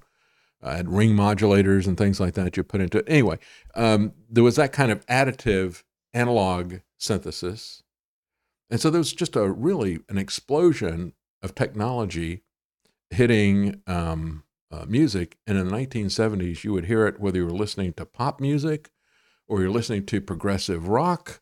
Um, it, it didn't matter. I mean, it was it was everywhere, elements of it. And um, then, um, you know, towards uh, the end of the 70s, I guess it was, or maybe the early 80s, you started having, and, and, and one of the first things that they did was they had uh, Mellotron, which was actually a recording of different instruments. So you would have a little, it was physical uh, audio tape that was rolled up on a spool. And so if you would set the thing up to play a violin and you load in all of the banks, uh, massive number of banks of these um, violins, for example, or strings, wouldn't necessarily be violins, but you know, throughout the whole range of your keyboard, you load in all, you have a, a different tape loop, spring loaded tape loop on each of these things. And when you hit the key, you would get the attack of the instrument, and then it would play it for uh, a limited amount of time. You know, you might have, um, you know, 15, 20 seconds of that, and you'd hit the end of the tape, right? And, and so it actually was pretty good at, at uh, recording those things. Rick Wakeman had uh, a Mellotron, one of the more um, but a lot of people had them. I, I knew a guy who um, had a, a, band. He was in a band, and um, they they toured around Florida. Um, and I was in a band with him briefly, but he was um, he was also an engineer, and uh, he had a Mellotron, and it was everybody that had it talked about what an unbelievable nightmare it was. There's a great clip on YouTube of Rick Wakeman joking about the Mellotron. And how much he hated it. And uh, and so my friend Lee, actually, um, uh, the guy who replaced uh, Rick Wakeman and Yes, was living in Switzerland. Pat Moraz, and he had um, he had a Mellotron. He was having problems with it, and and Lee got so good at fixing it that they sent him to Switzerland to fix his Mellotron. Anyway, um, the um, the bottom line, uh, it was either that or else it was his Mini Moog uh, because Lee had modified his Mini Moog so he could play two notes at a time instead of one. And uh, so I, it was either that or the Mellotron, but I think it was a Mellotron. But um, anyway, uh, that's kind of the way things evolved. And then all of a sudden it went digital. And if you remember, Stevie Wonder had an album called Songs in the Key of Life. And he had recorded on the keyboard things like, you know, birds and all kinds of animal sounds. And you could play, that, play his keyboard and have all that stuff there. Well, over the many decades, and it took them many decades to get the computer speed up to where it is now, and to get the sampling up, and, and again to make these things sound realistic, just like the Mellotron, you got to have a, a good recording of the way the instrument is played. And so if you got strings, you might have uh, different bowing techniques that they have in there. Uh, you'd have pizzicato and things like that. Um, so, um, you know, it's a, a large palette of things that can be there, but you can make very realistic stuff. And a lot of people use this and use it only instead of um, orchestras now to do video game soundtracks and things like that. And that's what Christian Henson did. He's a BAFTA nominated music composer. He's done music for things like Top Gear, uh, and he's also uh, done music for uh, video games and things like that. But he was a co founder of this company. Uh, just to give you an idea what it is, and and they have they're always trying to come up with interesting new sounds or libraries that are going to you know mimic uh, maybe you know Hans Zimmer sound or uh, going retro, going back to um, uh, who's the guy that was uh, who's the one that did Hitchcock's stuff? Um, Bernard. Um, it's on the tip of my failing mind here. Anyway. Um, anyway, the you know they go back and get a particular sound, or you know they would set up record an orchestra in um, Abbey Roads uh, Studios, where um, Bernard Herrmann. Yes, thank you, Bernard Herrmann. Why can I not remember that? How can I forget Bernard Herrmann? Psycho and all the rest of this stuff, right? Um, he, was an amazing composer. He did a lot of music for uh, Twilight Zone as well. A lot of TV shows, early days, had really good quality production. Um, amazing composers like Bernard Herrmann. Uh, but you know they might want to get John Williams sound, so they'll record a, an orchestra in um, Abbey Road Studios or something like that, and try to get uh, the same types of um, you know, offer you some combinations that are frequently used by John Williams in his orchestration. That's what they do. So Christian Henson, uh, with that company Spitfire, had uh, tweeted out back in September. Uh, he said, "As a parent, I can no longer keep my mouth shut about this." I'm in full support of Glinner and J.K. Rowling. I don't know what Glinner was uh, talking about, but um, he says, please look into this. If you have a young child, it's in the post. If you have autistic children, it's probably already on your doormat. Now, he's British, so what he's saying, if you've got a young child, this is in the mail. It's on its way to you. If you've got an autistic child, they're already doing it to you. And so he said that in, in um, uh, a comment about a YouTube video uh, that somebody had um, put up talking about how they were coming after the kids, you know, to groom them, especially the autistic kids. So I saw that. It's like, good for him. But then trans activists came after him. They pressured Spitfire Audio to take action against him. Uh, they tried to walk the line. The CEO apologized and said, well, Henson will be taking a break. Uh, he says his tweet has caused hurt among our community. Again, they're in the entertainment business. You're not going to do any movies today for official Hollywood if you don't have LGBT characters, especially T. And so this is why, you know, it's um, been a full on war with J.K. Rowling, the author of the Harry Potter series, uh, because she defended women against this transgender insanity. And it is insanity. So now he's come out and he says that he's stepping down. As an original founder, I'm deeply saddened that Spitfire has become embroiled in something it has no involvement with.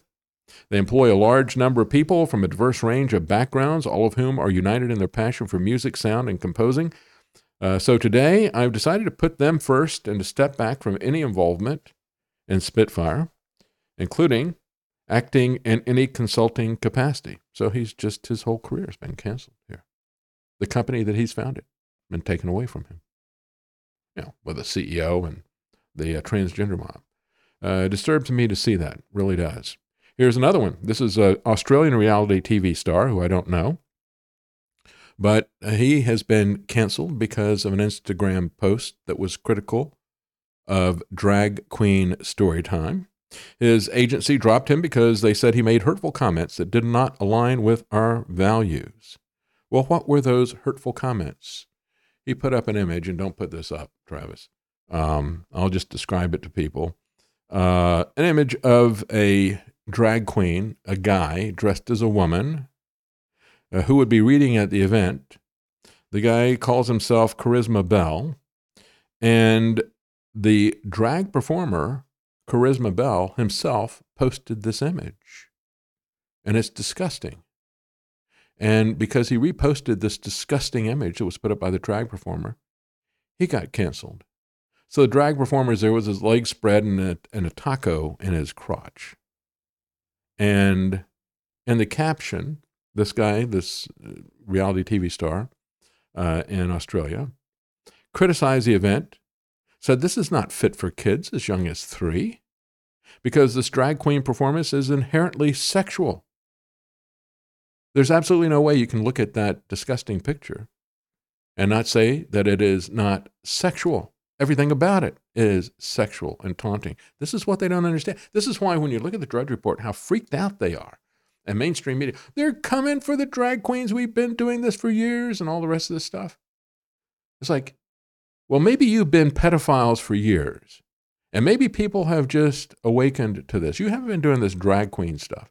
And it is lewd and it is the kind of thing that people should be arrested for if they do it in the presence of a minor. This is not just stopping them from doing it in the presence. They should be arrested. And with these laws, hopefully they will be arrested if they do this in the presence of a minor. Uh, so again, uh, Tennessee is going to be the first one to do it. There's a lot of them that are in the, um, uh, you know, in the queue to have this happen. It's passed by, I believe, both houses of the legislature awaiting the governor's signature. I think he's going to do it. So what they this is how they fought him. Uh, you'll see, uh, at least it was up there this morning on the Drudge Report. Maybe it was there last night. Didn't have internet, um, but you'll you'll see uh, a picture supposedly of um, the governor of Tennessee. They said, "Look, you know, he's going to sign this thing to stop drag shows," and yet he was in drag. And if you look at it, it looks like some kind of a, um, you know, standing next to him is some girl in a suit wearing a hat or something. And it's obviously some kind of a high school or college skit, probably for a pep rally or something like that, uh, put up there without context. Anyway. Um, so he says, I would personally think, said this guy who got canceled, the reality TV star in Australia. He said, I would personally think that the age of 12 is more suitable for that kind of thing. I don't know. I don't know why you would do that at the age of 12. That's one of the things I always said about what is this about PG 13? And, you know, oh, okay. Well, now you're 13 years old, so you can watch uh, this or that. Or now you're 17 years old, so you can watch an R rated film. Um, how did we ever get to that point? Who, who made that? You know, you talk about an adult film, it doesn't have anything to do with age. You know, that's one of the things that the MPAA's uh, rating system has uh, confused everybody over. Adult movies are not about movies that are for adult people. It's movies that have been adulterated. That's where that term comes from. It doesn't mean that it's a sign of your maturity, it's a sign of your immaturity and your, your fallenness if you're you know into pornography like that. It, it's it's not adult, it's adulterated entertainment. These are adulterated performances. Um, you know, they're degraded, if you will, morally degraded. They shouldn't be there for kids. After all, this is a taxpayer funded event in my neighborhood. I think I have the right to ask that question. So here we are.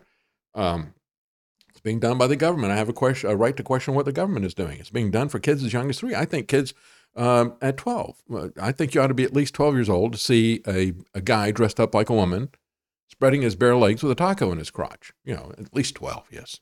12 would be fine. Yeah, sure. And so now they have uh, gotten him canceled, just like they did Christian Henson. My income and my ability to put food on the table has been taken away because I expressed an opinion. That's the point.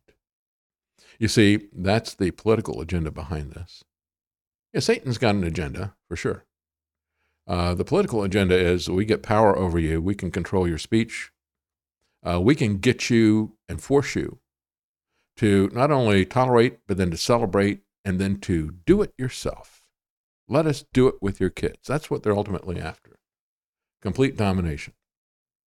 40% of liberal professors are now afraid that they'll lose their jobs over a misunderstanding. This is a new survey from the Foundation for Individual Rights and Expression called FIRE. Uh, they do a lot, especially in universities, uh, because universities have become ill liberal. Uh, they don't tolerate much. They don't tolerate anything that they don't like, and there's not much that they do like. And so um, they're not about individual rights and expression. This is a new survey done by FIRE of 1,400 faculty members. And one person who spoke out about this um, and the, wrote the article about it, Samuel J. Abrams, says, As a professor, I'm on the younger side for fa- faculty members. My cohort is much more illiberal than their older colleagues. Isn't that amazing? Isn't that? That's how they steal things, right? Just like they stole the name woman, right? They stole the name liberal. Liberal used to mean that you were about liberty. It used to mean that you were about liberating people. It used to mean, in the context of education, that you were liberating people's minds. That's what classical education was understood as a liberal education. You're giving people the tools of learning. You give the kids the tools of learning so that they can learn themselves. You educate them in the basics of reading, writing, and arithmetic, and then they're able to take it from that and pursue their own interests. That was a liberating thing. That's not what they're interested in anymore. You know, the antithesis of a liberal education is propaganda and mind control, which is what all of our schools from K through kindergarten or uh, uh, from K through college are about. Right? They're all about dominating. No, education is not the filling of a bucket, it's the lighting of a fire. It's not about giving people things from authorities and experts that they need to parrot back to you. But that is exactly what this is about. That's why the universities have been so useful for this takedown of our formerly free societies. It's what we, we need to understand what the problem is so that we can get rid of it. If we don't understand and identify the problem, we'll never get rid of it. So we need to understand what they've done to us. And we need to understand this is coming out of the universities. And let's get rid of the state funding for the universities. You want to talk about state funding for your um, uh, your your drag shows? What about the state funding for K through 12? What about the state funding for colleges? Get rid of that. As a professor, he says, I'm on the younger side of my family members. My cohort is much more illiberal than their older colleagues. Two thirds of faculty over the age of 55 said students shouting down a speaker is never acceptable. But he says when you look at faculty that's 35 and under, only 37% of people say that it's never acceptable to uh, shout somebody down. So you go from 67 to 37 as a percent of people who oppose um, uh, shouting down a speaker. That means that it's, it's flipped around the other way. Yet two thirds of people over 55 say it's never acceptable to shout down somebody who because you disagree with them, whereas uh, two thirds say it's not acceptable at that age. But you go down to the 35s, next generation, two thirds say that it is acceptable. Uh, that's the issue here. Um, urgent prayer request on Rokfin. Handy posting for Michael Pomeroy. Um, good morning, all. Asking for prayer for my daughter having an emergency C section this morning. The baby is at 28 weeks. That's very early. Okay, so um, let's pull that up again. Uh, Michael Pomeroy. Um, yes, please keep Michael Pomeroy in your prayers. May God bless this baby and his family and give them peace. Uh, so sorry to hear that. And uh, by the way, we're going to get Handy on. We had Handy scheduled uh, for yesterday. We're going to reschedule him. I'm, sorry, um, Handy, if uh, we didn't get that information to you. We couldn't. We couldn't because we had no internet. We couldn't pull up on our computers our email stuff, so we couldn't find your email address to even email you on our phones because it was only on the computer. So I apologize for that. We got that to you late. But talking about the speech again, to see a complete reversal with a difference in age is 20 years. That's one generation, right? So it's what we're seeing now. That's why we're rushing headlong into a fourth turning, as Strauss and Howe said. You know, every 80 years, approximately, about every four generations, and they space them out by about 20 year periods. And these are the people who came up with the terms that we still use millennials and Gen X and Gen Y and Gen Z and all the rest of this stuff. But they went back and they looked at a cyclical um, history through 500 years of American and British history, but now the world is synchronized. because we now have global communications, global economy, and um, you know, uh, and that's where we are right now. So it is a, a we've never had uh, this kind of dangerous situation um, in terms of this radical change across the globe. That's what these people are trying to exploit right now. He said younger faculty report more acceptance of even violence, not just shouting somebody down, but actually getting violent with them. 90%, 97% of the older faculty, that's 55 and up, say that it is never acceptable for a student to use violence to stop speech on campus. But only 79% of the younger faculty agree. So that means that one in five, 20% of them, would say, yeah, let's use violence to stop any speech we don't agree with. Among liberal faculty, 35 and under, only 23% indicated that students shouting down a speaker is never acceptable, compared to 88% of the conservative faculty. Only 64% of young and liberal faculty say that it is never acceptable for students to use violence to stop a campus speech. So the young liberals, 36% of them will use violence against you. We've seen that. In 1955, he said at the end of the Second Red Scare, after World War II, during the age of McCarthy and deep anti communist fear, 9% of social scientists said that they toned down their writing for fear of causing controversy. However, today, we have 25% of people say that they're very or extremely likely to self censor their writing in academic publications. So the people in academic societies, and again, you know, Marxism at the time was far more uh, prevalent in um, academic circles than it was anywhere else, always is. And uh, so you had 9% during McCarthy's era were afraid to say something because they're afraid that they'd be labeled as a communist. Today, that number is 25%, afraid that they'll be labeled, I don't know, conservative or Christian or something like that. Transphobic, homophobic, LGBT phobic. no, I don't fear them. I'm theophobic. I don't fear. I don't fear homos or trans or anybody. I, I, I fear God. Uh, more than half of faculty, 52%, say they're afraid they'll lose their reputation or reputation over a misunderstanding of something they said or did. Like you see with Christian Henson, perhaps. Although he was upset about the fact that they are targeting young children. Uh, but these are people who are liberal. They agree with these values, but they're afraid that their illiberal liberal friends will misunderstand something that they said and they'll lose everything. This is what happens when you create these repressive, totalitarian, mind control regimes. Everybody can become instantly an enemy of the revolution. Anybody can be sent to guillotine. Uh, metaphorically, career wise, or eventually, they will use violence against you. They don't like your speech. You've already got more than a third of them saying, yeah, let's use violence against anybody we don't like. Well, what does that include? Next question they should ask Does that include the guillotine?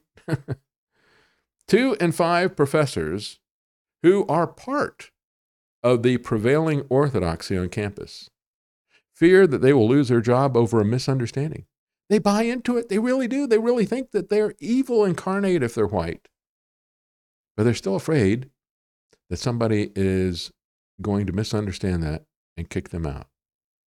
You see, this is what we need to not be, and that is um, this is why it's such an effective thing for us to have as our foundation Christ, Christianity, the Bible, uh, a, a hope of eternal life that is grounded on something. If we have that, we don't have to worry about these people. Yeah, uh, you don't want to have that happen, and and you want to, as much as possible, try to be at peace with other people. Uh, you don't want to have pain and suffering. You want to try to avoid that if possible. But if your focus is eternal, you look at it and say, well, you know, I, this is what I have to do. And if the consequences for that are bad, I'll leave that to God. And they don't have that. All these people have is their pathetic little job at the university. and they are recycling this hate and these lies and this fear, they're recycling it with every generation that comes through. And it's become very intense now. As the report says from FIRE, this speaks volumes about the climate of fear, intimidation, and censorship on campus. Our society cannot thrive when opposing voices are met with fists rather than with facts. I like that. But you know, this fear and intimidation that happens there, is that any different than what's going on with Fox News, for example, or what's going on with the alternative media? You know, you you know that it's afraid to criticize Trump or even talk about it.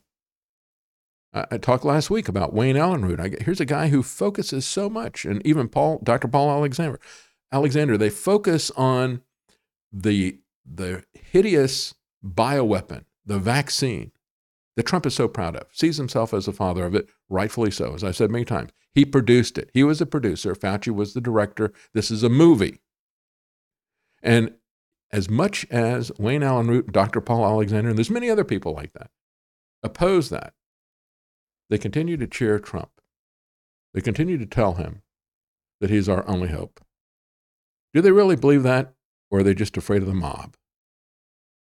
And, you know, again, same thing we're talking about in the universities. Well, Elon Musk is looking at uh, chat LGBT. And um, there was a longtime associate of his, um, David Sacks, who criticized it in a video that was put up on Twitter. Musk commented on that. And um, uh, Sacks said in the tweet where he put up the video, he said, There is mounting evidence that OpenAI's safety layer is very biased. Oh, really? I don't think there's any question there's, there's mounting evidence. No, it, the, the jury is in. Um, it, it's as bad as it's going to could possibly be. Uh, and that's why I talk about it you know, the dangers that it's going to be used for things. But it is very biased. He says if you thought trust and safety were bad under Vijaya or Yoel, wait until AI does it. What he's referencing to is the former Twitter general counsel and head of legal, Vijaya Gadde, and the former Twitter head of trust and safety, Yoel Roth, who were um, kind of uh, personally spearheading the censorship. And so Trump, uh, Trump, uh, Musk responded and said it's a very important threat, and so um, that's kicked off uh, people saying, well, maybe um, Musk is going to do something about it. There's rumors that he approached Igor Babuschkin, an AI researcher who previously worked with Alphabet, that's Google, uh, about opening a research lab. Uh, he denies that he has um, that he's um, joined the project yet. But Musk has talked about the fact that, you know, chat LGBT is built on OpenAI and many other things, the art projects and stuff like that are built on OpenAI. Uh, Musk has said that he um, he co-founded that the, as an early investor in 2015. He left it in 2019. He says he's not very satisfied with the direction of it. So, is there going to be a situation where Elon Musk will do a non-woke version of AI. Is that a good thing?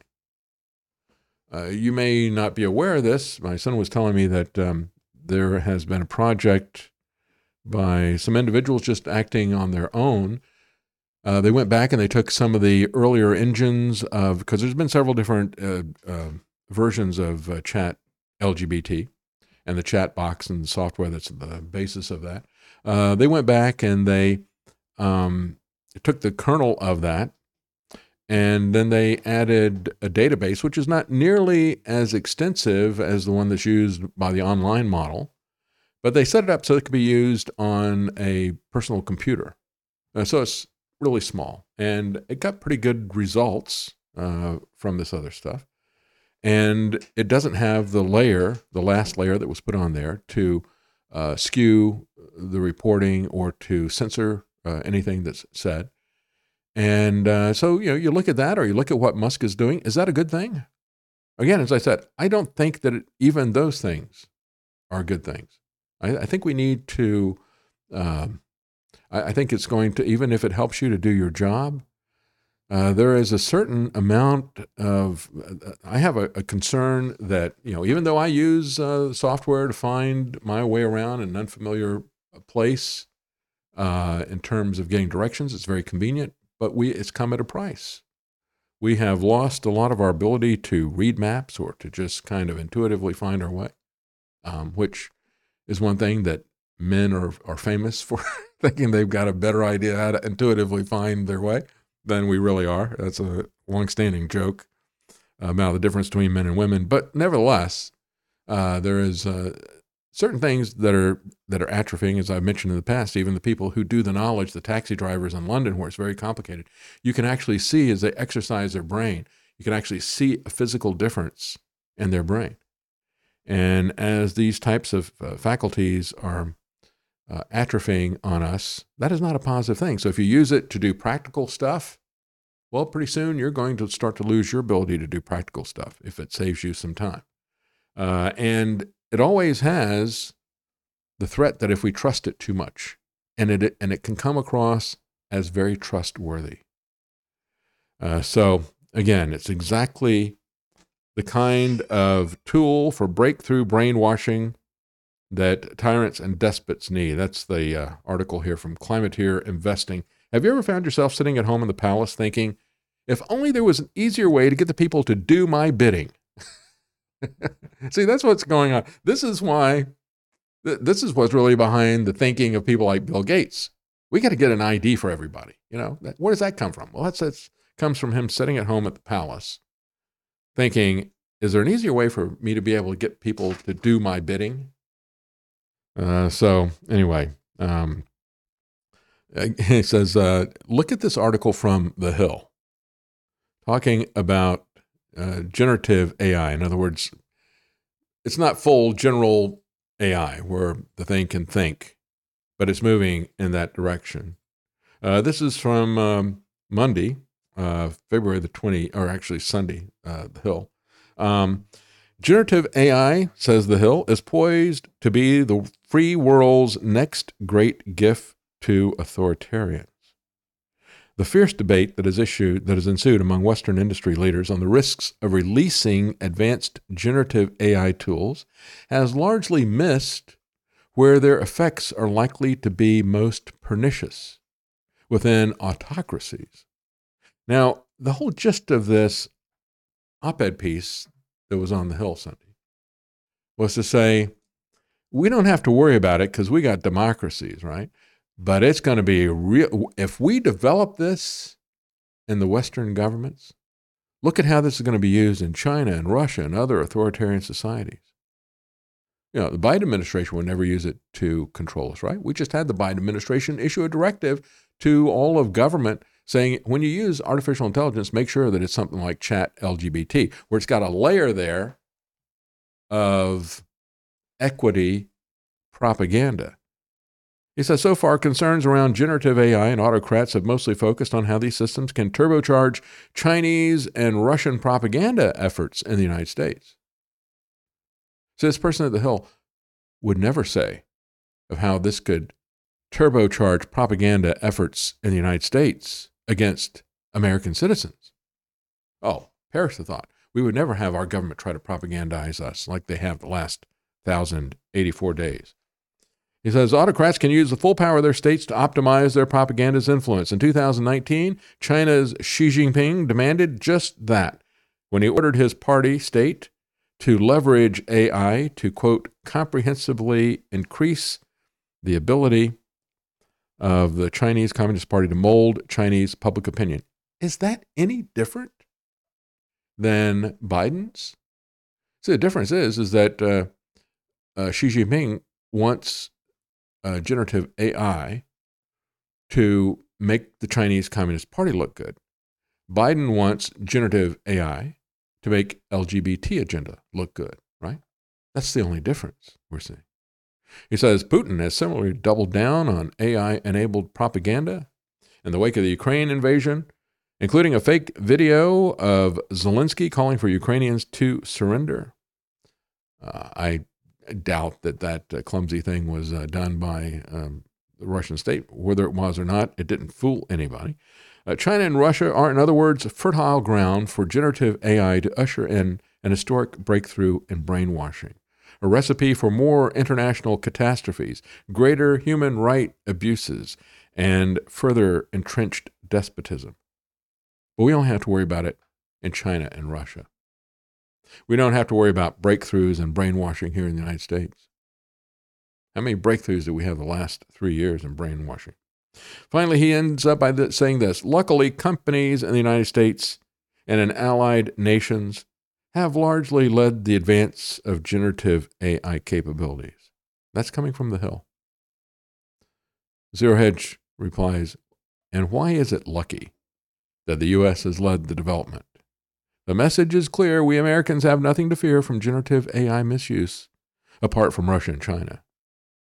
And if you believe that, we got a bridge that will sell you.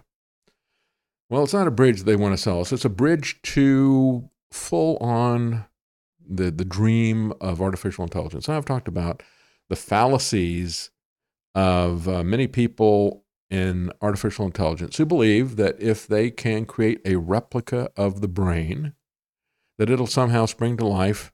If the replica is good enough, it'll spring to life and it'll become self aware. It'll become sentient, it'll become conscious, whatever they mean by that. And again, as I talked about last week, uh, look at it from a philosophical or religious standpoint. What does that mean? Uh, they don't have any answers for that.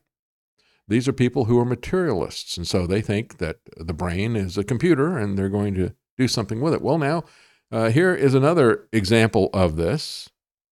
Uh, we have researchers at Johns Hopkins University are, dealing how, are detailing how brain machine technologies are the newest frontier in biocomputing.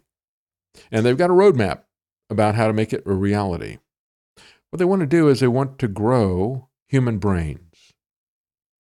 Just like they want to grow biopsy burgers and uh, tumor teriyaki and all the rest of this stuff, right? Uh, we are going to um, yeah, take a take a little piece of flesh from a chicken or a cow or something like that. We're going to grow it into a, uh, a burger. And um, you don't have to worry about that, or do you? Because the cells that are going to continue to replicate, which is what they're going to need on a large scale manufacturing operation, they're going to need uh, cells that are eternal cells that continue to replicate. Um, frequently, those are cancer cells. That's why I call it tumor teriyaki. You want to you know, get one of those? Um, and so now the same idea is being taken to human brains. We can take a, a, a little bit of a brain and we can grow it.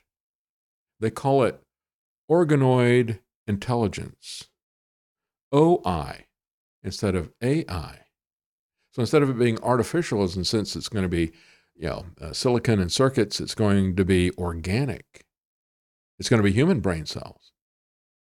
And we'll use that as a computer because we all know, they said, that uh, brain organoids um, are much more dense in terms of storage capacity, in terms of speed of thinking, and all this other stuff. So that's what we need to do. We need to go with a, uh, a bionic computer, biological hardware. It could one day be more efficient than the current computers running AI programs said um, uh, one researcher from John Hopkins University wrote this to Motherboard, which is which has the article here. He said, uh, if we look at how efficiently the human brain operates in processing of information, learning, etc., it is tempting to translate that model uh, that to have a system that would work faster and more efficiently than current computers. Again, fallacy of all this is the idea that the brain is merely a computer, that it, or, that it operates as computers do. But of course, you see the ethical issues here, and you see the big elephant in the room. So these people uh, don't see God as the designer of the brain. Um, they'll they'll study how it works, uh, but they will never see the design of it or the designer, even if they do see the design. We're reaching the physical limits of silicon computers because we cannot pack more transistors into a tiny chip. But the brain is wired completely differently. It has about 100 billion neurons linked through over 1,015 connection points. It's an enormous power difference compared to our current technology. Well, I would expect God to do nothing less. You know, we had these people using, uh, uh, cranking out DNA models for decades, and Francis Collins said, "We're done. We figured it out. We got a lot of junk DNA because it's just not not important." No, they don't understand it, but they declared themselves finished, and yet um, they can look at DNA, they can look at the code, the auto-correcting code, they can look at the the same code that is every animal and every plant, and not see a common designer. That's the amazing thing to me. And same thing with this. They can look at the brain and say, well, look how sophisticated that is compared to our computers. And it is. But we can't admit uh, that there is a God. Again, you know, that, that is a fool, a rebellious fool to say that.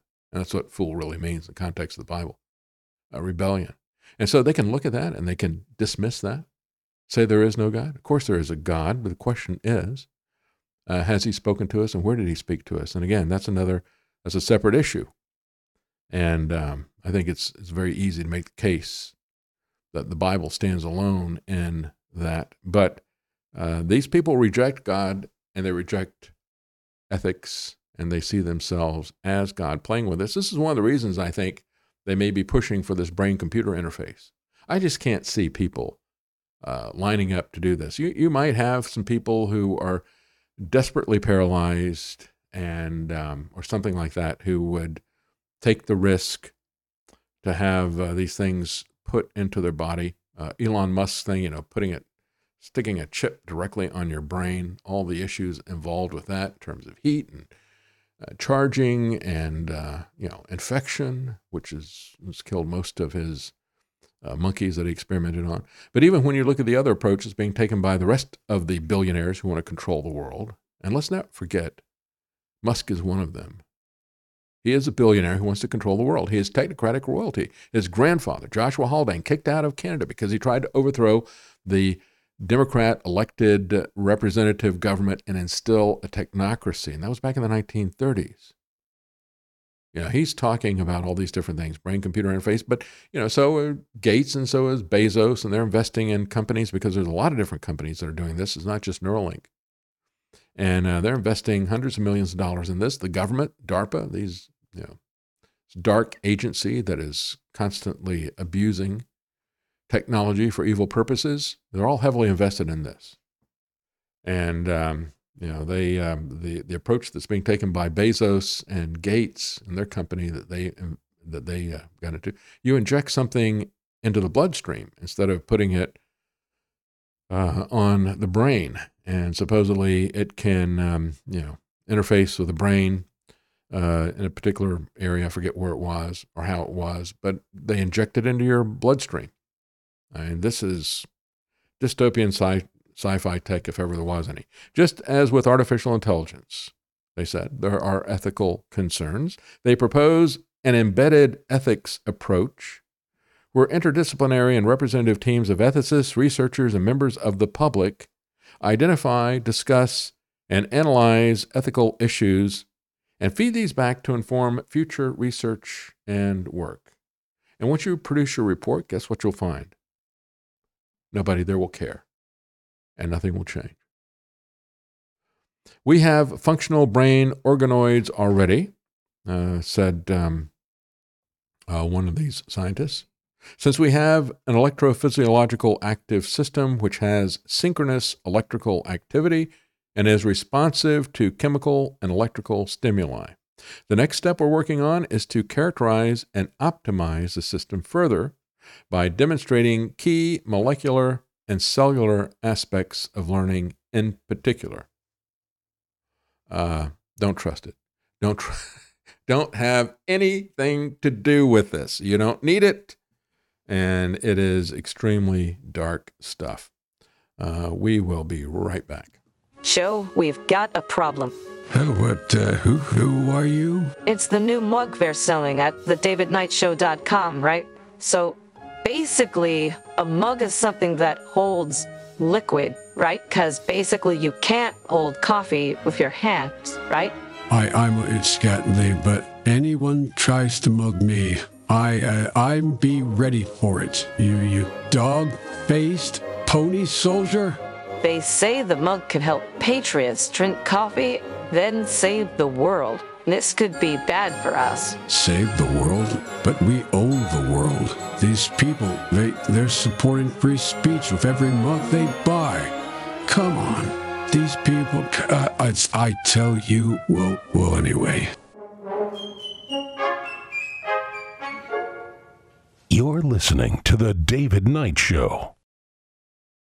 All right, welcome back. Let's talk a little bit about uh, the war in Ukraine.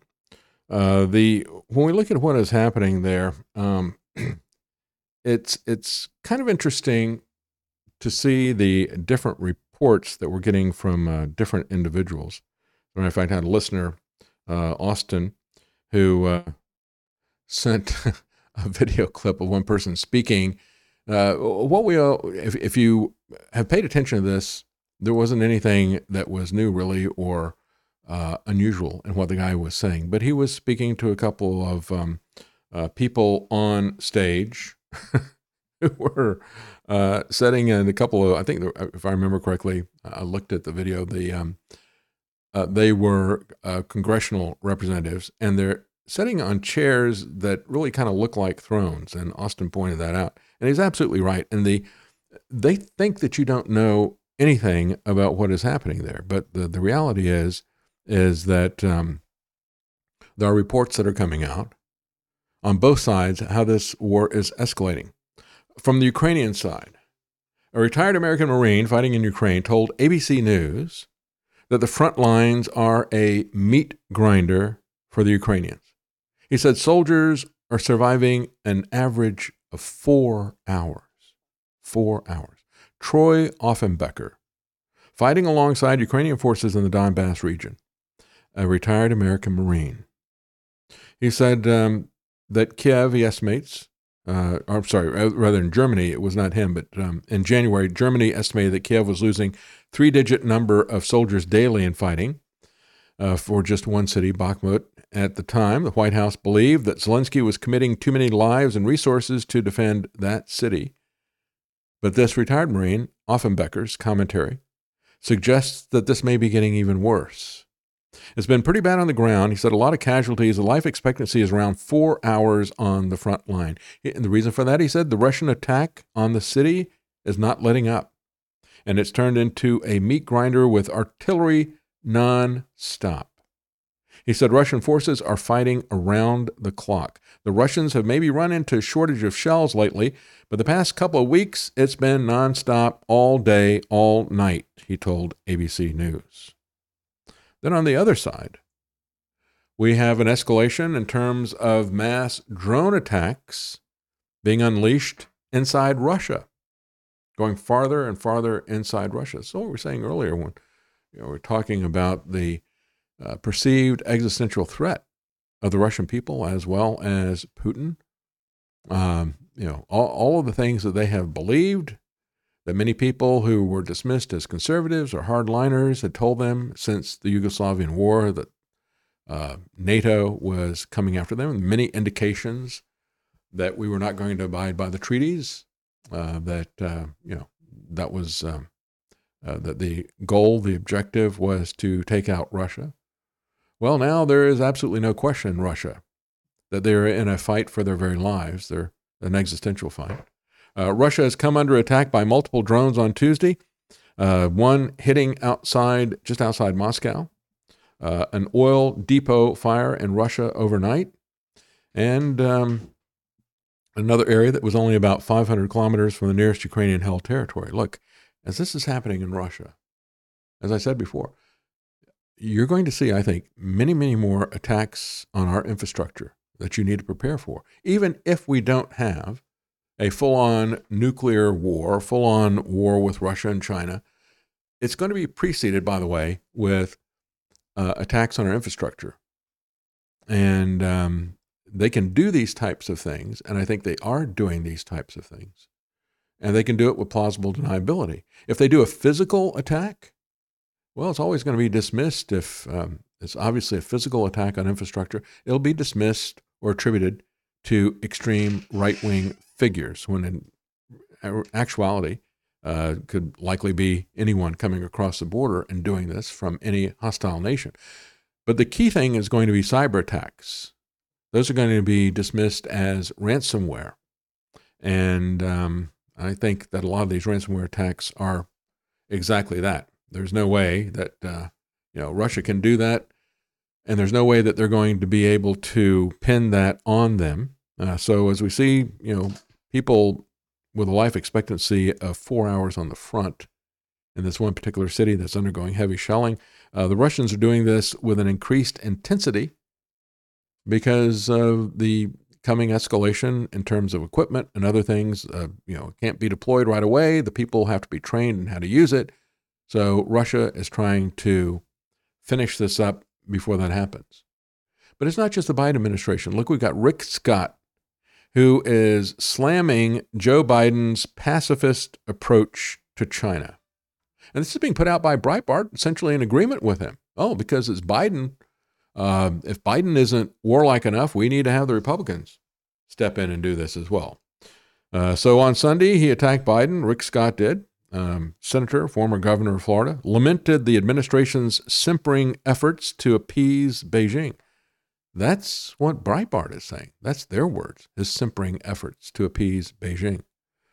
Scott said, All that Biden does is to pacify China. I don't know what it is, but this is a guy who won't stand up to dictators around the world. Well, the way I see it, uh, he's being paid off by all these people. He's not being paid off just by uh, Ukraine and China, uh, but he's doing everything he can to push us into World War III. And George W. Bush uh, came back out of hiding. I guess he's uh, tired of sitting in the bathtub painting portraits of his feet. No joke, he did that. Um, and uh, so now he's got a, out there as a public face. And no, we don't miss you yet, George. Uh, you can go back home. And I think we know what the W stands for right now. It stands for warmonger. Uh, George Warmonger Bush pushing back on any GOP criticism of the Ukraine funding, not going to constrain helping the U.S. citizens here. You know, we. Uh, Former House Speaker Nancy Pelosi, Secretary of State Antony Blinken spoke at the event with George Warmonger Bush because they're all on the same page. As a matter of fact, maybe these Republicans want to go faster, you see. This is why, you know, they push these wars with the Democrats because they think that the uh, the Democrat base doesn't want war. Of course, that's changed now. You know, that's the old uh, the old paradigm. You know, that the Democrats were for civil liberties and against foreign wars, and that's not the truth anymore. But uh, the Republicans still, you know, out there ahead of them on all this stuff. U.S. military aid to Ukraine has now exceeded the cost of what we gave in military aid to Afghanistan. As of June the 15th this year, $46.6 billion in financial aid for military purposes to Ukraine. And that's just the military spending. That's not counting uh, the fact that uh, we're going to make their pension plan good. Well, we don't have a plan even for Social Security here necessarily, but we're going to make sure that they're good. We're going to make sure that we build their economy. Uh, whether or not the rest of us as Americans get that, that, that remains to be seen. You know, every couple of days, you see another announcement from Biden, or in this particular case, Janet Yellen, um, going to Ukraine. She's now announced another one and a quarter billion dollars. Wasn't it just a couple of days ago that we had Biden doing essentially the same thing? I don't know, half a billion dollars or a billion dollars. It's like every couple of days they announce a new program of, you know, around a billion dollars that they're going to give this uh, endlessly corrupt country. You know, I've played the clip in the past. I don't have it on the board today of uh, Bill Gates saying, unfortunately, Ukraine is probably the most corrupt government anywhere. Bill Gates said that. I guess that's one of the reasons why the Democrats got so heavily involved there. Um, just, just, like they do in Chicago. By the way, you saw that uh, Lori Light, um, Lightfoot got uh, kicked out of Chicago, right? that's that's a real precedent setter. You just don't have mayors in Chicago, as corrupt as that city has been for so long. You just don't have mayors get voted out. Well, I'm sure that they didn't get somebody in there who is going to really make a substantive change. They just couldn't stand her. Uh, Russia is turning to China's yuan in an effort to ditch the dollar. Every day we see more examples of how uh, Biden is destroying um, the reserve status of the dollar, which is going to have massive consequences for uh, the federal debt as well as all of us as individuals. Uh, so, uh, with all of this happening, they're very clearly moving in a path, preparing a path to go to war with China. I think that's one of the key things about this narrative of um, the um, um, the uh, lab leak stuff. Uh, before we run out of time, I just want to give you an update as to what is happening on some of the uh, border issues. It truly is amazing to see what is happening on the border with this rancher. They put a million dollar uh, bounty on his head, Could, wouldn't let him out bond, wouldn't let him out of jail. To 73 year old rancher, um, he doesn't have a lot of money. He's got a ranch out there in the middle of the desert. He's got an elderly wife. He wanted to be there to protect her because you know they're in danger from all the trafficking that is going across the border there. But they put a million dollar bond against him. They charged him with first degree murder. That's premeditated, all the rest of the stuff. It's unbelievable. The judge who is doing this is a justice of the peace. A justice of the peace. Yeah. Never forget uh, the tyranny that can be leveled at the local level. You know, it, it was a probate judge who killed Terri Schiavo uh, because Governor Jeb Bush and President George Bush would not intervene on her behalf. As I've said many times, you know, you better pay attention to what's happening locally because they can make things a lot worse, or they can stand in the gap and they can intervene against tyranny from above, or it can go the other way. So this is Justice of the Peace, Emilio Velasquez. Velasquez, I guess is how you pronounce his name. Uh, what are his motivations? Well, we don't know, but certainly the guy is obviously biased. Whatever his motivations are, his actions scream extreme prejudice.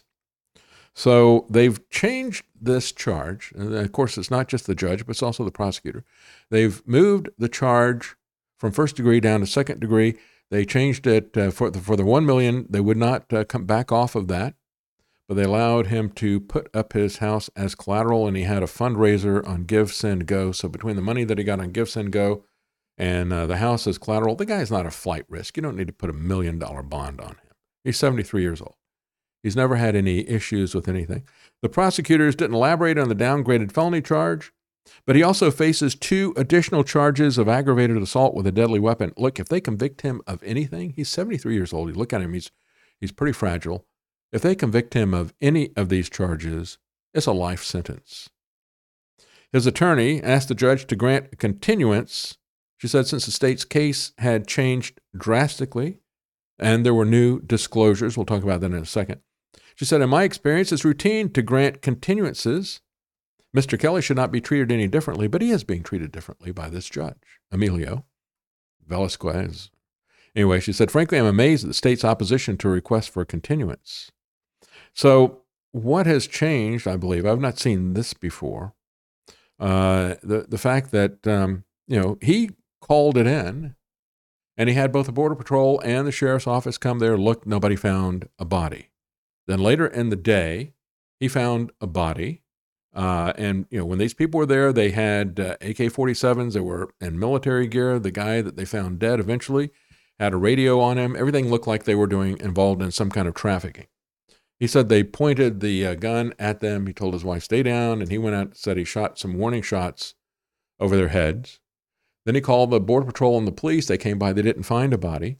Then later in the day, uh, he was out riding and he came across the body. And then he called them again, said, hey, there's a body. Come, you know. And um, so uh, why did they not find it?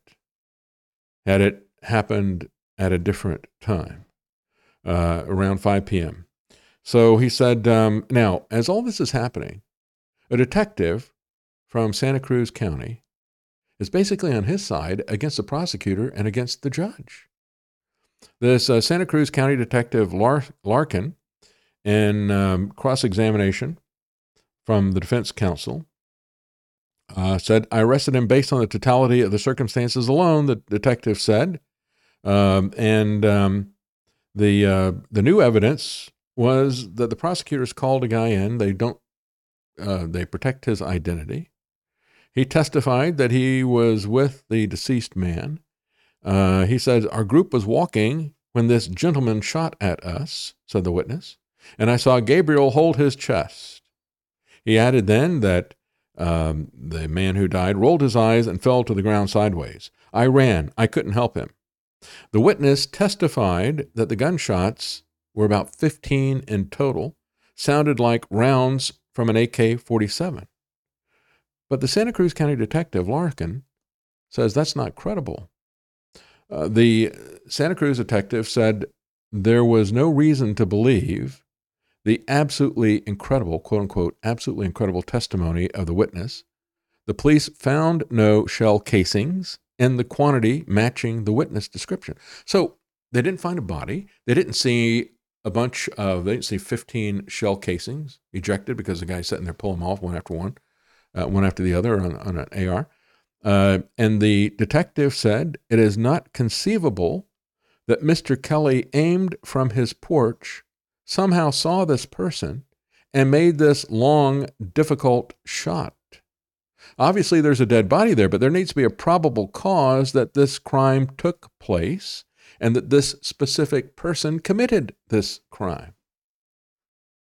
Just because the body was found on his property after the police and the Border Patrol couldn't find it, and because they brought in a criminal protecting his identity who accuses him and makes false statements about the number of shots based on there's no evidence to show that. As a matter of fact, there's physical evidence to deny that. And the detective says it's absolutely incredible. So the detective, Larkin, asked the judge to do the right thing and to find no probable cause in the case. And yet, the judge who first came after, you know, the judge and the prosecutor who first came after this guy, for a million dollars is um, still after him. This is essentially lit a match over an incredibly intense political powder keg, and predictably, there was an explosion, said the detective. It's all political. Just to give you a metaphor for what is happening here, though, with the, uh, the, the intentional chaos at the borders by Biden and others. A Swiss man evicted from his home to make way for asylum seekers. This is a metaphor for what's literally happening everywhere. You will be evicted from your home, the American dream, if you can't pay for schools to educate all the children who decide that they want to come here and be educated at your expense from anywhere in the world. It doesn't have to be Mexico, it doesn't have to be Central America or even Latin America. They can come from any country in the world and become your dependents, and you will have to pay for it and uh, whether you own a house or whether you rent, you will pay for it in your property taxes. Look at what is happening to the explosion in schools. That's what I saw in Texas. A Swiss man in Zurich has claimed that his local municipality has given him an eviction notice so they can accommodate asylum seekers and refugees. He rents his apartment from the state. He's 47 years old, and he's been told that he has to leave by the end of May. The local government even admits that they received an order from the regional government to provide more housing for asylum seekers. He said, I'm incredibly sad. I have lived here for over 15 years. My children grew up in this apartment, he said. I'm scared. I don't think I can find another affordable home in the area in the next three months that can, that can accommodate myself, my children who visit me every two weeks, and my pets. There's been an outcry on social media over the move, but the municipality said, well, this decision was difficult to make, but unfortunately, this is the last possibility to reach the quota for reception of refugees prescribed by the regional government. After he is removed from the apartment, five migrants will be placed into the flat. That is what they're doing. They're dispossessing us. Again, the quote that is attributed to Jefferson, although many there's no evidence that it was from Jefferson, but it is a true quote. When we allow the central banks to take over our economies, we'll find that we're homeless on the continent that our forefathers conquered. And that's the reality that we look at here. The Biden administration is not worried about that. What is the Biden administration worried about? Well, they're worried about a 2008 warrantless wiretap spy law that may lapse if they don't renew it. Who was president in 2008? Well, that would be George W. Bush, George Warmonger Bush. Uh, that happened in 2008, uh, giving some, you know, extensions and some loopholes to the FISA uh, restrictions that were there. That's uh, Section 702. They say without that, we'll lose indispensable intelligence. And um, yet, what I was the thing that I was most surprised about with this, we all know that they're uh, doing wiretaps without any probable cause. That they're actually using FISA, which was supposed to stop them from doing that. They're actually using FISA in order to do that. What I found surprising about all this stuff was that in Breitbart, they attributed all this to Obama. They even say the law initially passed in 2008 when the Obama administration was worried about Middle East terrorism. No, they weren't really worried about that. They were worried about Americans. That's why they want to uh, spy on Americans without search warrants. But Obama was elected in 2008. He was elected in November of 2008. And as you know, presidents take office at the end of January. Uh, so Obama took office in January of 2009. But see, this is another example of blind partisanship. We don't have a problem with an unelected, unaccountable national security state that has actually become a real government. No, the problem is with Obama. Obama is just a front. Obama is just an idiot front like George W. Bush. Although Obama, you know, both of them having connections to the CIA and their family. You know, Obama, it was his grandparents. With George W. Bush, it was his daddy. All of them CIA blood. That's what it's all about. But no, let's play the Republican Democrat game. That's by all means, let's do that. Well, thank you for joining us. Good to be back on air.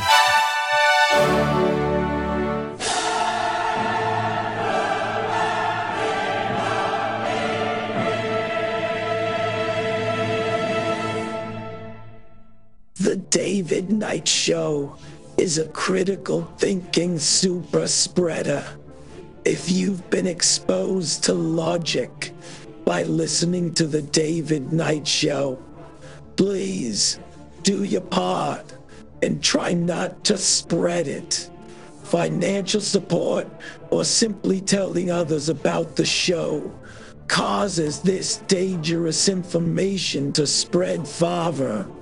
People have to trust me. I mean, trust the science.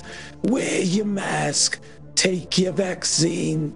Don't ask questions. Using free speech to free minds. It's the David Knight Show.